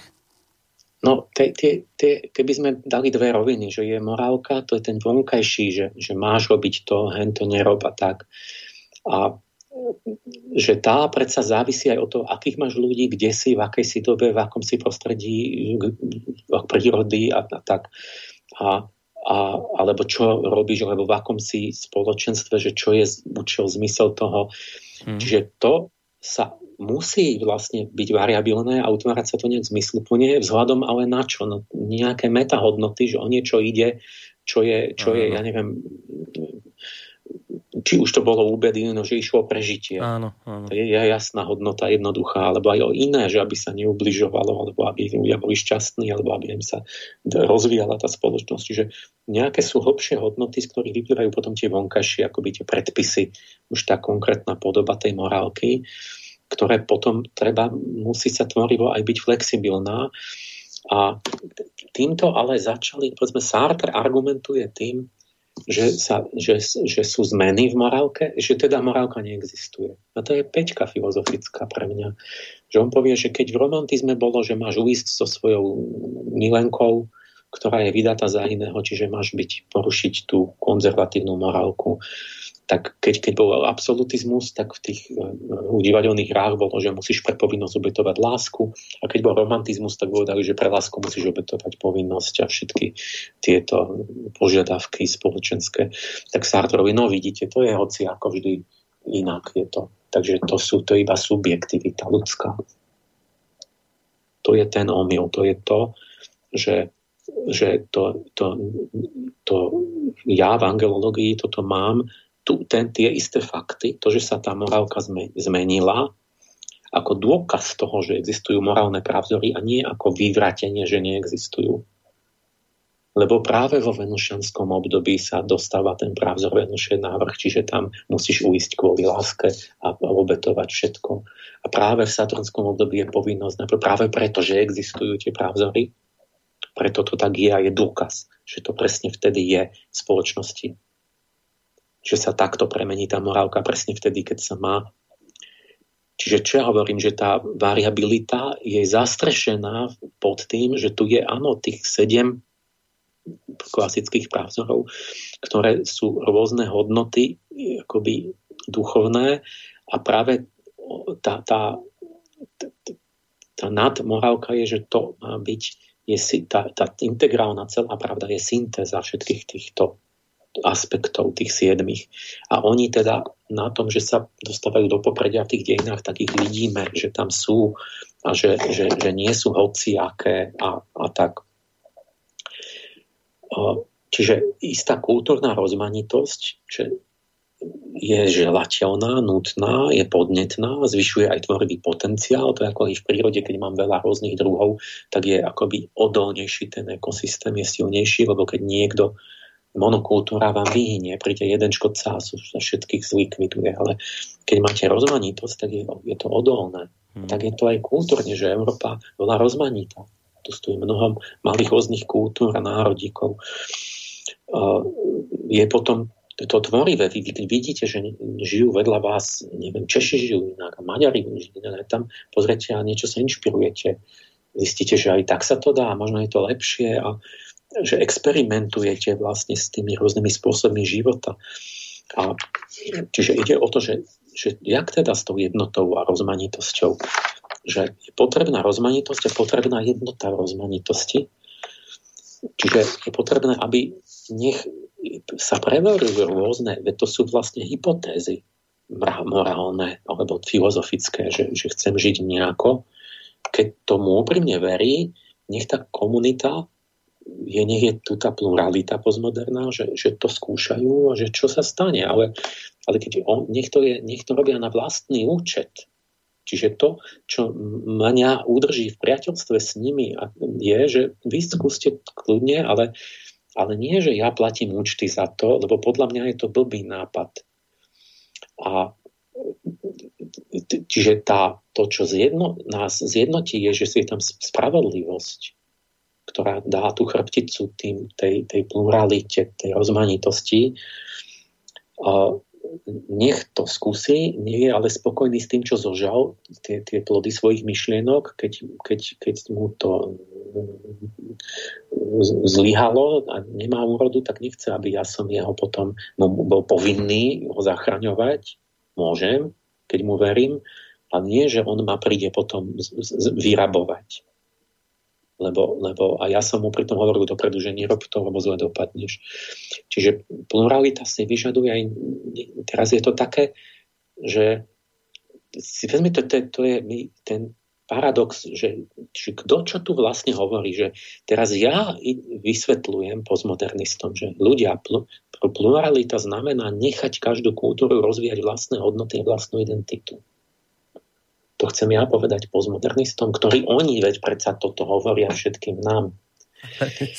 veď, ale, ale veď, veď, ne, veď nedobrovoľné miešanie ráz, že ja predpíšem, že musíš sa miešať s, s Afričanmi, lebo nesmieš zostať čisto biely, musíš byť kávový, že miešať ras, predpísané, že musíš pomiesať rasy, zvyky, náboženstva, násilný vývoz demokracie, invazívne migrácie do Európy, Američania znásilňujú, amerikanizujú, ja neviem, Irák. A veď toto je to, že nenecháte na pokoji tie kultúry, aby oni mali pokoj vyskúšať si tu ten svoj etický systém a, a, a organicky sa vyvíjať. Veď nechajte Európanov Európanmi a nechajte moslimov Veď oni nedostanú sa rýchlejšie k, k, k, k dobrému, keď my ich znásilnili sme ten Irán, tak je reakcia a majú znova islamskú tú, tú, ten imamat, tú totalitu. Oni už chceli a my sme ich zbrzdili. Veď nechať im prirodzený vývoj a ten islam sa najrychlejšie vyvinie tak, keď ho nebudeme znásilňovať neprirodzene, ale keď na to dobrovoľne sami prídu, že chcú niečo zmeniť, Čiže kto tu robí to, že nenechá na pokoji tú, tú pluralitu tých komunít? Veď to, to ja som za to. To, že môžeme nemať príbeh, nemať ho, to je nezmysel. Pretože to je štruktúra ako keby v podstate človeka niekde a my keď tvrdíme, že nemáme to, to je najhoršie, lebo on aj tak nejaký je a my potom to ako keby nemáme ani pod kontrolou je nejaký zlý. Čiže zdanlivá neprítomnosť príbehu sa zmenila na nový zlý príbeh, na, na liberálnu inkvizíciu. Že akože nebude nič predpísané, ale teraz, je, teraz, teraz sme na tom tak, že už nie sú zakázané len iné názory, že je daná nejaká ideológia a všetky iné sú zakázané. A teraz sú zakázané akékoľvek názory. Ten je ani ten jeden dovolený, lebo ak máš názor, tak si podozrivý, že si fašista. Akýkoľvek esenc, že, my, že, že nemáme žiadne ja, ale veď esencia ľudskosti sa aj tak hľadá a len sa hľadá chybne a vyrastla z toho tá falošná retorika pseudopráv. To je hľadanie podstaty, čo je človek. To, to že či ho definujú nejaké ľudské práva, ktoré sú nescuziteľné a ne, ne, nediskutovateľné.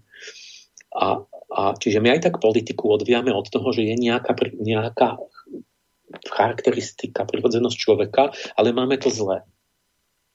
Čiže my sa musíme baviť o podstate človeka. Nie, že nie, človek nemá podstatu. Čo vzniklo? Skutočné ľudské práva boli odjak živa formulované negatívne. Toto ten Skruton pekne povedal, že ľudské právo bolo od, od Loka až po nedávno bolo, že to je právo aby bol človek nechaný na pokoji, aby mohol hľadať šťastie vlastnou cestou, aby mu nebrali život, majetok, vierovýznanie, aby ho nikto neprenasledoval. Ale po druhej svetovej vojne sa to otočilo celé na pozitívne nároky, že čo má všetko človek dostať. A, a teraz toho začína byť stále dlhší zoznam, hm. že čo všetko mám dostať. Ale od koho? Veď to nie sú už práva, ale to sú požiadavky. To nemá nič s ľudskými právami, to sú jednoducho požiadavky. A od koho?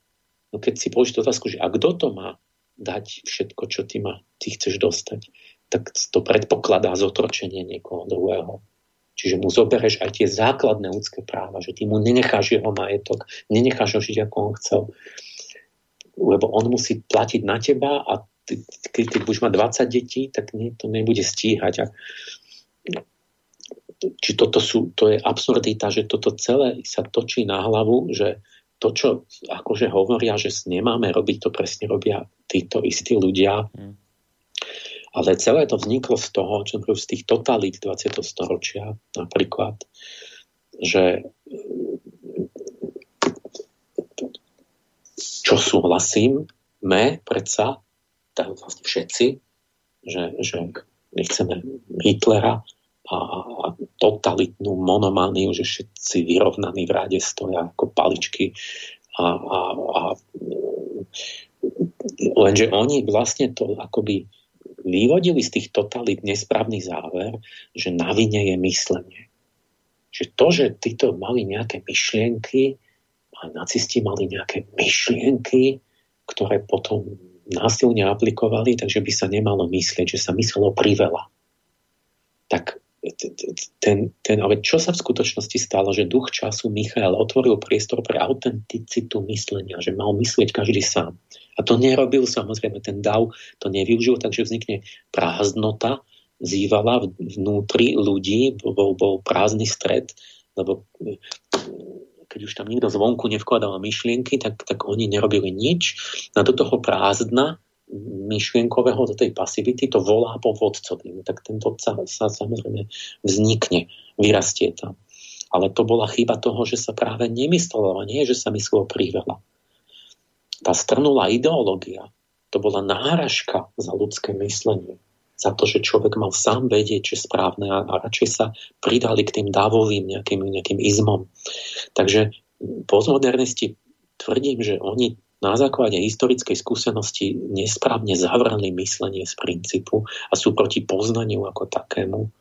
Pričom skutočne tým rozsievajú zase, to je ten paradox, že oni rozsievajú týmto semena budúcej totality, lebo oni to vlastne prehlbujú príčiny tej totality keď ľudia budú vôbec nerozmýšľať, tak, tak bude len, môže byť len totalita, že niekto druhý za nich rozmýšľa a predpíše to.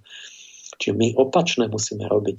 Všade deklarované ciele tejto akoby zlej postmoderny sa menia prakticky na svoj vlastný opak.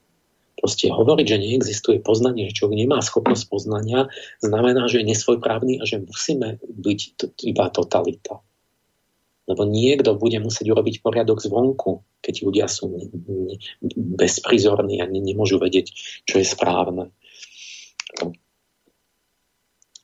Čiže jak je to ideológia, ten, dej, ten živý, ten Michael, ten živý duch slnka, to je ten živý dej poznania a, to, a ideológia je mŕtvý tieň nejakého bývalého poznania umrtvený, strnulý, ne, neflexibilný. Od, pravda odumretá doslov je ideológia.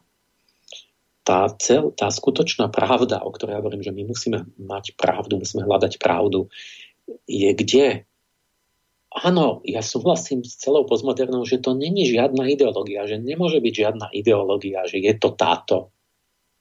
Lebo v tej chvíli, ak to dáte do slov, je, už to je čiastkové, lebo slova vedia vysvetliť iba nejaký aspekt mm-hmm. vyjadriť. Čiže hneď to je už nepravda, polopravda. A jak vy si to, si to zmýlite, že to je tá pravda, no tak ste vlastne hneď totalista, ako náhle niečo poviete.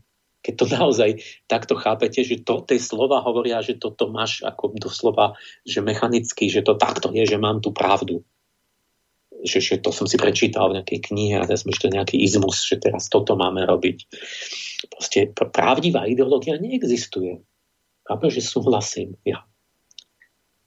Ale existujú pravdiví ľudia, tu žijú. A pravdivý človek je, je kto? To je taký človek, ktorý z ducha prítomnosti vždy vysloví to, čo si presne žiada okamih a situácia to je vždy iné. On v nasledujúcom okamihu je, je s inými ľuďmi na inom mieste, je tam iný, iná vec a on povie niečo iné, že ľudia, toto, toto je pravda.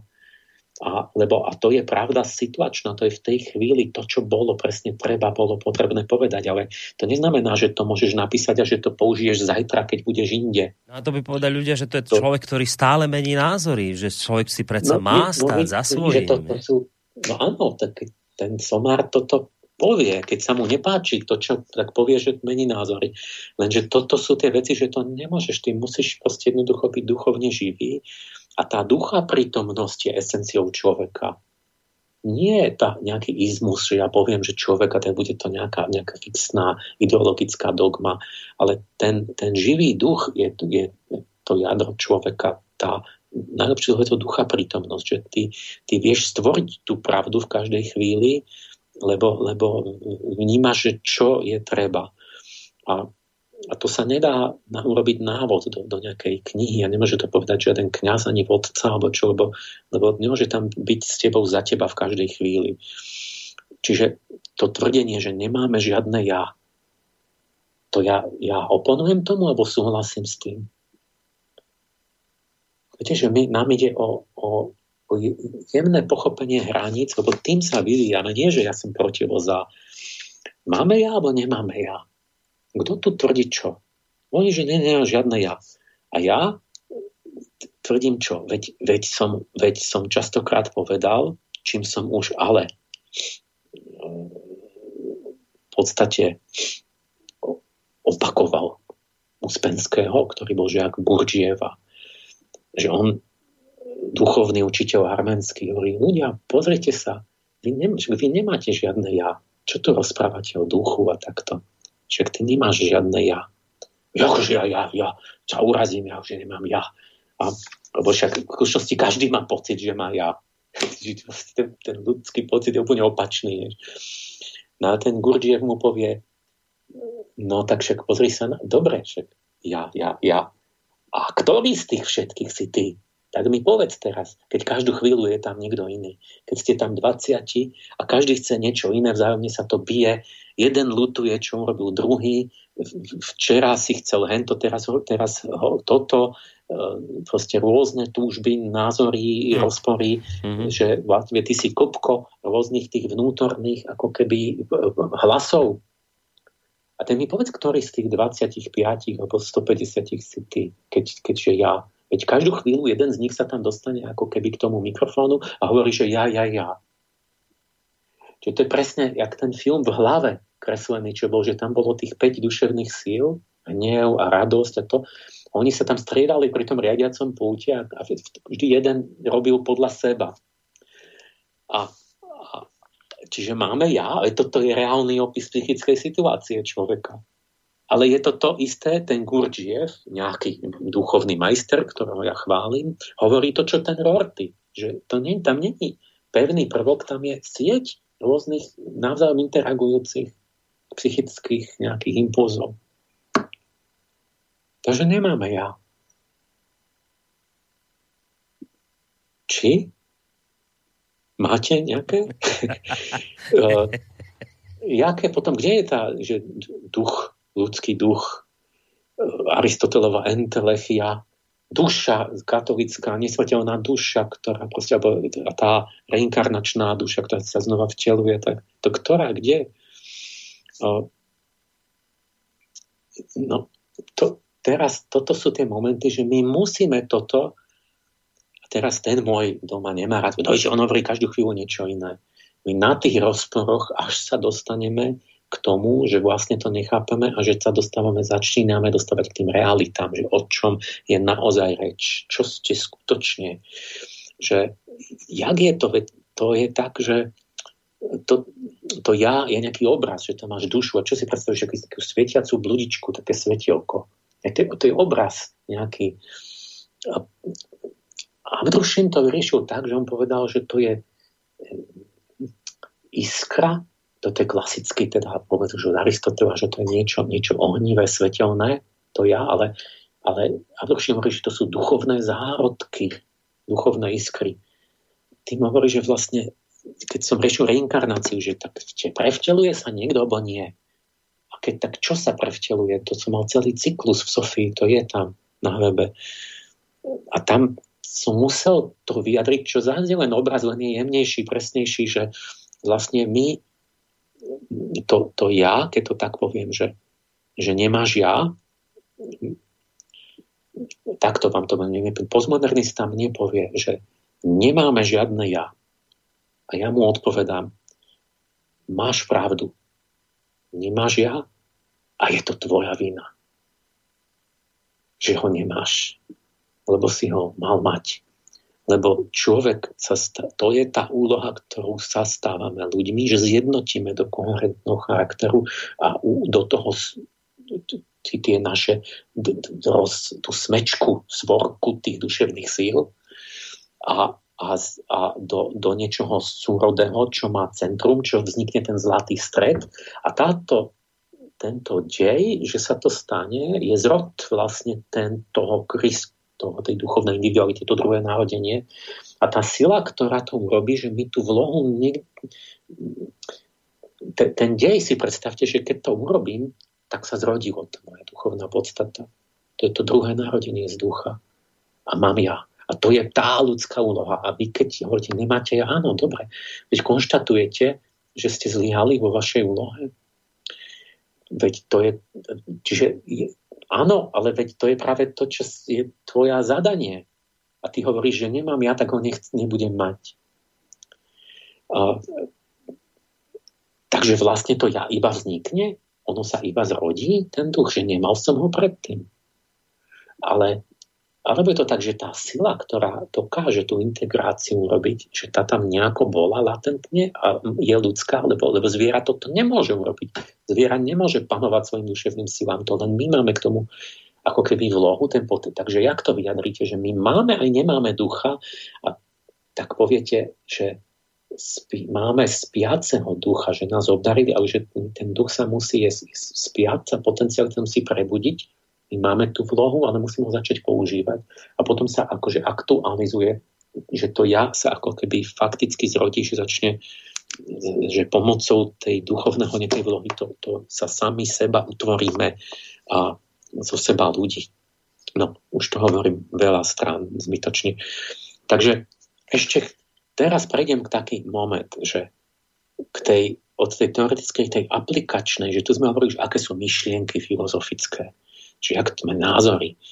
A teraz ešte u tých názorov, že povedzme taký liotár, nepríde nejaký, nejaký blbec, alebo čo, že, a, alebo že, mohol, že reagoval v tej situácii, niečo viedlo, čo bolo na mieste, ale buď on, taký, taký Derrida, že podľa mňa on to, to vyloženie preháňa, a myslím si, však taký, nemôže taký blbý, aby to až tak myslel extrémne, ale sa vyjadruje tak, alebo to tak myslel, lebo to len tak že sa dostane do takého štýlu, že chce zdôrazniť tú vec.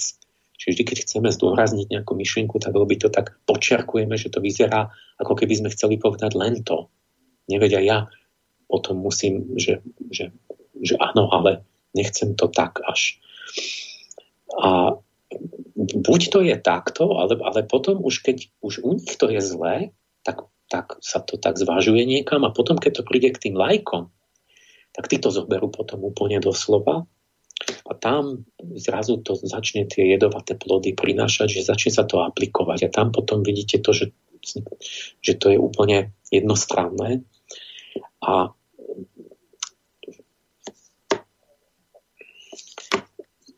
my máme dočinenia potom s tou aplikáciou, kde vysvítá, že filozofia nie je neškodná zábava. Čiže všetky tieto myšlienky, ktoré oni nejak k tomu došli v polke 20. storočia, mm-hmm. sa začínajú teraz akoby zamotňovať spoločensky a tam zrazu sa znásobí každá chybička toho mysliteľa. Lebo čo my, filozofia, všetko, čo si myslíme, sa stane lebo človek utvára sám seba tým, ako o sebe zmýšľa. Čiže my, keď sme si robili nejaký obraz o nás, o človeku, že kto sme, kto nie sme, tak my začíname podľa toho žiť, lebo ty nevieš žiť nič iné, než to, čo si myslíš. A ke, keby sa, čiže začína sa, čiže jedna vec je, či oni mali pravdu. A druhá vec je, že to sa začína diať, lebo si to myslíme. Mm-hmm. Chápeš to? Hmm. Že keby napríklad sa verilo, že človek nerozpráva, že nemá rečovú schopnosť, tak ako nakoniec všetky zvieratá, však nikto nerozpráva, tak by sa stalo to, že človek by naozaj nemal schopnosť rozprávať. To by bola pravda. V tom zmysle, že by nikto nerozprával s, s malými deťmi a nie to centrum reči v mozgu, ktoré tam tá potencialita je, by sa ne, nerozvinulo a potom už po nejakom dvoch rokoch by, si ne, by nemohol ani sa naučiť rozprávať, ani keby ste ho čo robili, lebo by to zakrnelo. Čiže naozaj, znova, to je, vidíte ten príklad, jak s tým duchom, že my, my jediný máme vlohu rečovú, že my, ale je potenciálna, že vy musíte rozprávať s dieťaťom, aby sa naozaj rozprávalo. Aby naozaj mal schopnosť reči. Čiže máme alebo nemáme. To je, že ono to tam je, ale musíš to začať používať, aby to tam ako bolo a inak to zakrnie. Ale tak je to aj s tým našou duchovnou podstatou nejako. Sugestia, že sme bez ja,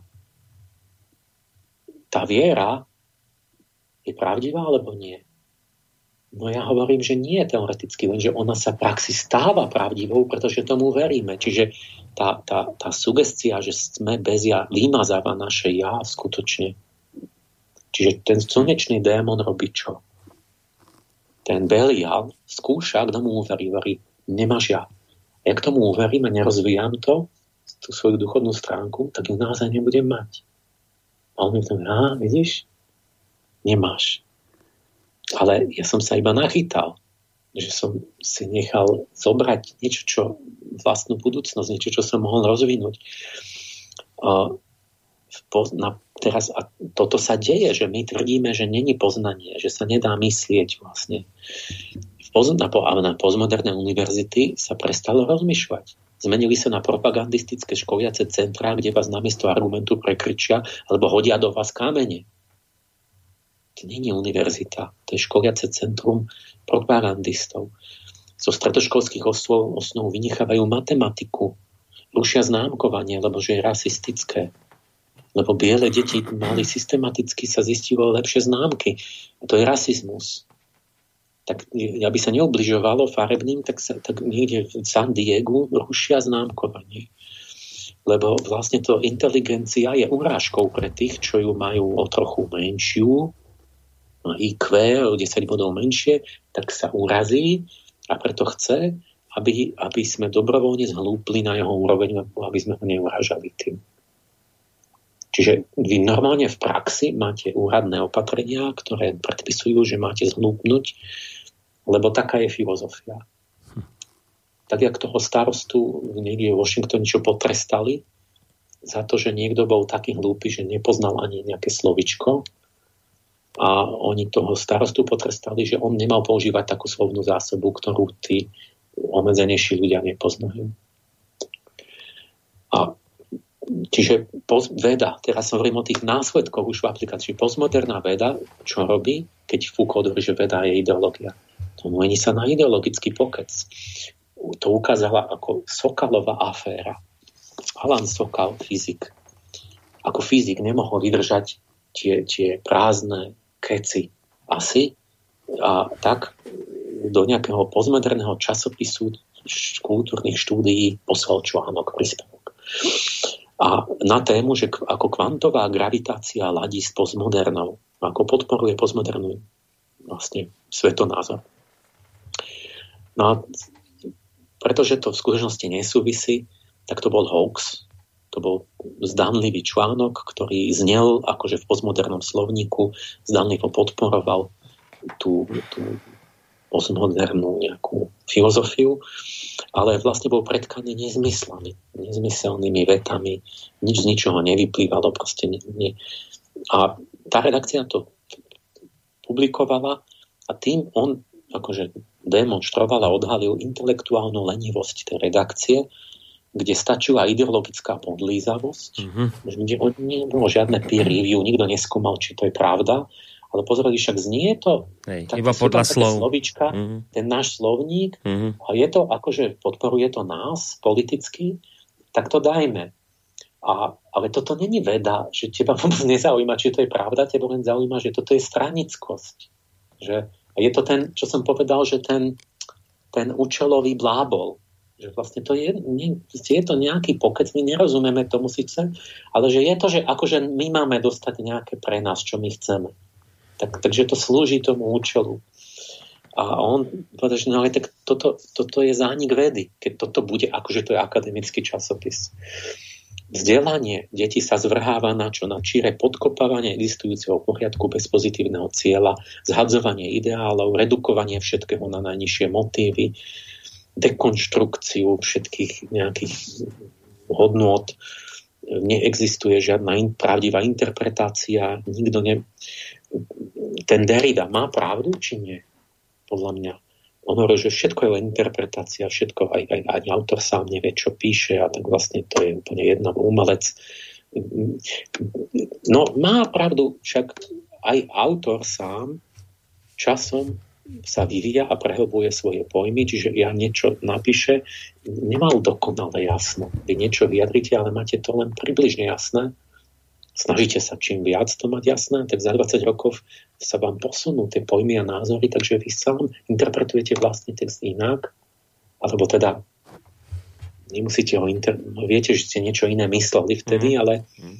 proste pohybujú sa tie významy tých slov a tak, že nejako, ale to neznamená, že by človek vôbec nevedel alebo nemal vedieť, čo hovorí. Práve sa snažíme o to, aby sme to vedeli. Ale v tej praxi sa to otočí tak, že teraz sme postmodernisti, tak, tak umelec bude robiť cieľavedomé programovú tvorbu bezmyšlienkových diel. Napíšem román alebo niečo nejaké výtvarné, že to nemá myšlienku. Tam ľudia pozerajú, že čo to má znamenať. A on povie, ha, ha, ha, to vás nenapadlo, že ani ja som nemal nič na mysli, keď som to tvoril. Vidíte a lámete si hlavu a ja sa tu chichuňam. A, a, a môžete si vymýšľať, čo chcete do toho, že ako keby robil ten, ten Rorschachov test, že čo si kto v tom vidí. No ale to, to nemá nejaký význam toto. Alebo že stačí šokovať, urobiť ironické prehlásenie, že ja nič netvrdím, iba sa posmievam. Zoberiem nejaký jav, spoločenský jav, robím len ironicky ako umelec, že prehlasujem, že ha, ha, ha. Hmm. A, a to, je, to má zmysel? No, no áno, keď že, že len rozkladám normy. Keď je, to, keď je to zlá norma, falošná, ja som za, tak niekedy jediná obrana humora a ironia. Nie, tak to poďme to rozložiť, ale, ale vo chvíli, keď my, my niečo dobré a správne niečo ironizujeme, že tam záleží o to, že musíme to rozoznať a nie sa všetko, všetko vysmievať, že teraz je to ako v móde. Postmoderná popkultúra, toto, toto sú tu teraz budem citovať kniha o postmoderne, že typická, že cieľom je zaplaviť diváka nesúrodnými obrazmi, ktoré spochybňujú akýkoľvek pocit objektívneho významu. To už je tá pop kultúra, neviem, klipy a neviem čo všetko. Literárne diela sa zameriavajú na náhodnosť, pominuteľnosť, čím implicitne popierajú moderný ideál nadčasovej, všeobecne platnej pravdy. Dianie zostáva fragmentované, viacznačné, absurdné, Autori chcú nechať čitateľa bezbranného vo svete bez väčšných základov, kde vymizol rozdiel medzi pravdou a fikciou a pri pohľade na tento svet v, tom, v, tom, v tej literatúre alebo filme už si nie sme istí, či za ním stojí nejaká mysliaca bytosť. Čiže to, to, to tí umelci presne vycítili tú, tú ideu, že my vlastne tým tvrdíme, že, že svet není kozmos, že vlastne tu nie je myšlienkový poriadok, nejaká cieľavedomá, orientovaná nejakou hodnotovou alebo nejaká bytosť za tým. Nemyslíme nejakú kozmickú bytosť, ale nejaký povedzme, človek. Že, že za svetom je ten, ten, ten mysliaci človek napríklad, že ľudská bytosť. Že to by sme, my by sme mali byť za všetkým našim myslením, že musíme vedieť, že čo má aký zmysel, prečo sme to urobili. To, a teraz oni zobrazujú svet, že taký, že to je proste, že za tým není myšlienka a tá literatúra ako by načkrtávala, že vidíte, toto, takto to je, takto to je, že svet to je iba taký, to, ne, to, je, to je iba taká zmeť niečoho nezmyselného. A že mnohí sociológovia dávajú televíziu ako jav, ktorý reprezentuje tú modernú psychológiu a kultúrnu situáciu, lebo predkladá množstvo obrazov, ktoré sa dajú ľahko oddeliť od objektívnych zväzkov so skutočnosťou. Obrazy, ktoré vzájomne obiehajú a na seba pôsobia v nepřežitom toku bez akéhokoľvek stredu. A strácajúce sa ja je výťazným znakom postmodernizmu. Ja sa premieňa na prázdnu obrazovku vyčerpanej, ale hypertechnickej kultúry v architektúre, že postmoderný štýl nesúrodosť, strata štýlu, že to nemáte, není tam myšlienka, lebo štýl je to, že gotika, baroko, tam je jednotná akoby myšlienka, ktorá dáva, zjednocuje do štýlu tú stavbu. A postmoderne vy vytiahnete tú myšlienku von, tú, tú, tú slnečnú chrbticu a teraz je to nesúrodé, že nemá to štýl, že, alebo je to kombinácia nejakých, dáte tam kus egyptského chrámu a do toho, ja neviem, modernú továreň. A ne, ne, nemá to tú mentálnu jednotu. Hmm. Video, tú estetiku, to čo, to, čo v prírode, keď máte rúžu, tak ona je v jednom štýle. Ona má rúžový štýl. Proste list tak vyzerá, kvet tak vyzerá, a neviem čo, sem vody tak vyzerajú a, a má rúžový štýl a nemá laliový štýl alebo štýl orecha. Čo v prírode je predobraz tohto, že niečo má nejakú tú, tú Platonovú ideu. Tam je tá duchovná rúža v tej rúži, akoby tej, tej, tej štruktúre, toho, v tých formách. No a takto, keď máme toto, že ten, ten je všetko takéto bezracia, svet bezracia, tak no čo potom je v tom prázdne, bezmyšlienkovom sa rozmáha apetit. To, čo povedal Platón, že keď nemáte žiadne myšlienky, tak jedine sa tam máte apetít, máte, máte pôžitky. Čiže vzniká v postmodernom takom svete konzument, sa rozhoduje bezcielne, nepremyslene, neplánovite, podľa nálady, podľa toho, ako ovplyvní reklama, jak mu príde chuť, žiadostivosť. Jak... A zdáva sa, stáva sa takým postmoderný človek takým bezcielným človekom, ktorý je zberateľom náhodných zážitkov a depozitárom pominuteľných obrazov vytváraných a pestovaných mass médiami.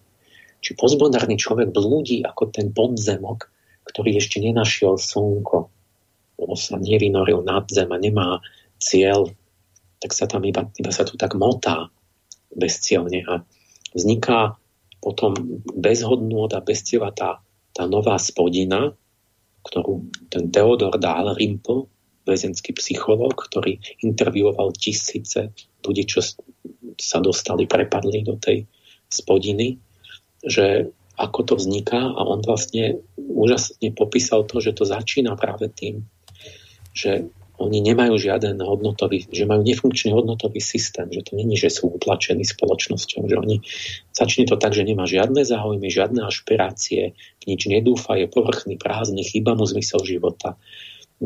Energiu vlieva potom iba do zábavy, do zmyslových zážitkov, vzťahy sú povrchné, uh, namiesto citov sentimenty.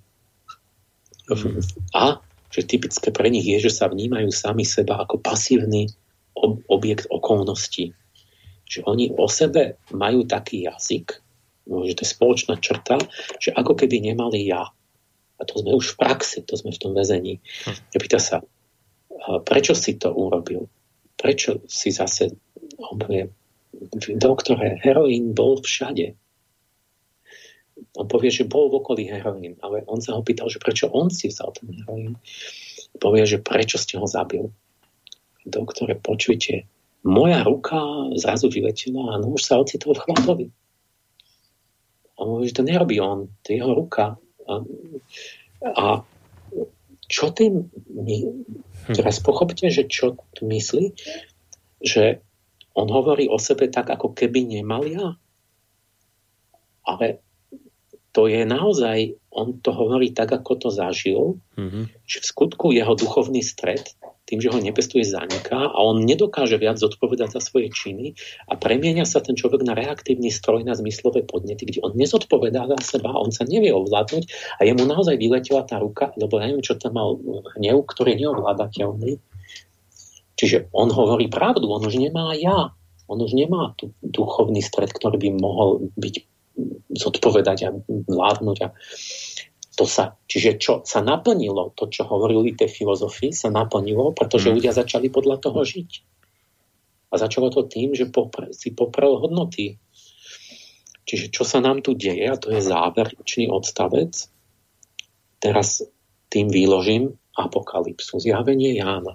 Tam máme, že budú, prídu kobylky s ľudskou tvárou, ktoré budú spôsobovať nevyslovné utrpenia ľuďom to, to, je, to je čo? Tak má to, má to byť kobylka, ale je tento ľudskú tvár, že to niečo medzi človekom a zvieraťom. Kobylka je bezstavovec.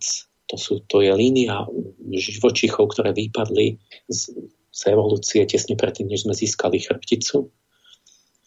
Nemajú červený krv so železom, ale modrozelenú, čiže nie sú schopní zvnútorniť to, čo je duchovné človeku, ale iba emocionálne veci.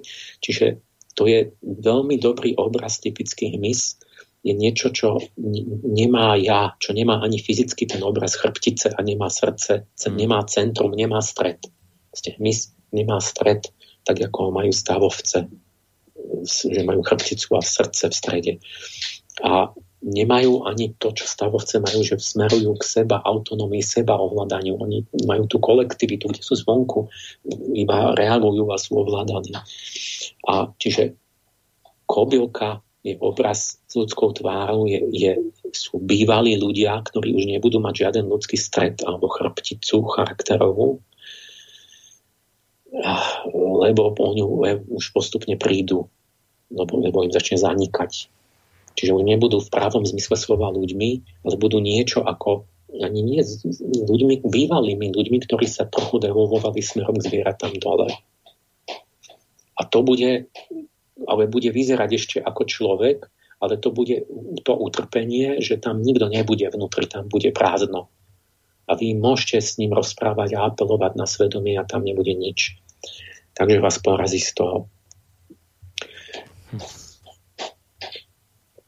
Potiaľ to, že som vyložil biblický obraz, môj výklad do tých kobyliek, že čo to má byť, keď to mám tomu dať význam reálny hmm. a že toto je ten moment, že, že filozofia nie je len myšlienka, ale že keď žiješ podľa toho, že ty sa naozaj staneš tým. A my, mhm. my, my prichádzame o to ja nakoniec, že, že a ten dá, tomu Dalrymplovi chodili tam do väzenia, on ako väzenský psychiatr. Tam ich videl jedného za druhým a napísal o tom veľmi dobre. Vystižné akoby knihy. Že tam už chodili tie kobylky v podstate za ním. No, ešte ako nie, ale že tak áno. No. S nábehom na kobylky, tak. Už toto by bol, že teraz som prirovnal človeka k zvieraťu, no je to... No hej, to, už to je problém, to jasné. pochopiť, že keď zaniká to, to, to, tie ľudské funkcie v človeku, tak sa dostávajú tie zvieracie do popredia, mm. že, že si to uvedomiť, aby sa to nedialo. A odtiaľ to sme prišli v poslednej časti my by sme išli ešte ďalej do tohoto až biologického zhmotnenia e, týchto uh-huh. Filozofie, uh-huh. kde sa úplne ukáže, že čo je výsledok, čiže k akým e, chorobám to vedie a ak súvisia vlastne choroby s tým. A aká teda, a nakoniec to celé zhodnotím vlastne mm-hmm. tú postmodernú, ale poviem to riešenie, že čo na tom je tá dobrá stránka a kam sa to chce vyvinúť, aby, že to není len, že máme ísť naspäť zo slepej ulice, že my musíme tú postmodernú dotiahnuť. My musíme dotiahnuť správne, dokončiť ju vlastne. Nie ju len, že ne, zakázať tým smerom ísť, lebo tam mm-hmm. to je nedokončený určitý ideál, ktorý, ktorý musíme pochopiť a tým sa to vlastne vylieči. Takže veľké finále v rámci tohto cyklu na budúci týždeň v útorok. O tomto čase vlastne nie, teraz sme začínali o 8 na budúci týždeň, ak si to dobre pamätám, by sme dali od 9 reláciu, tak sme sa asi dohodli. O 9, Emil? Áno, áno. Tak, tak, dobre. Čiže na budúci týždeň o 9 túto tému uzavrieme tým, o čom práve teraz Emil rozprával. Emil, ďakujem ti veľmi pekne, sme v závere našej dnešnej relácie. Maj sa pekne, do počutia. Do počutia všetkým, pekný deň prajem. Sofiolog Emil Páleš z relácie Ariadnina Nič sa rozlúčil. Lúčim sa s vami a ja. Boris Koroni, do počutia. Táto relácia vznikla za podpory dobrovoľných príspevkov našich poslucháčov. I ty sa k ním môžeš pridať. Viac informácií nájdeš na www.slobodnyvysielac.sk Ďakujeme.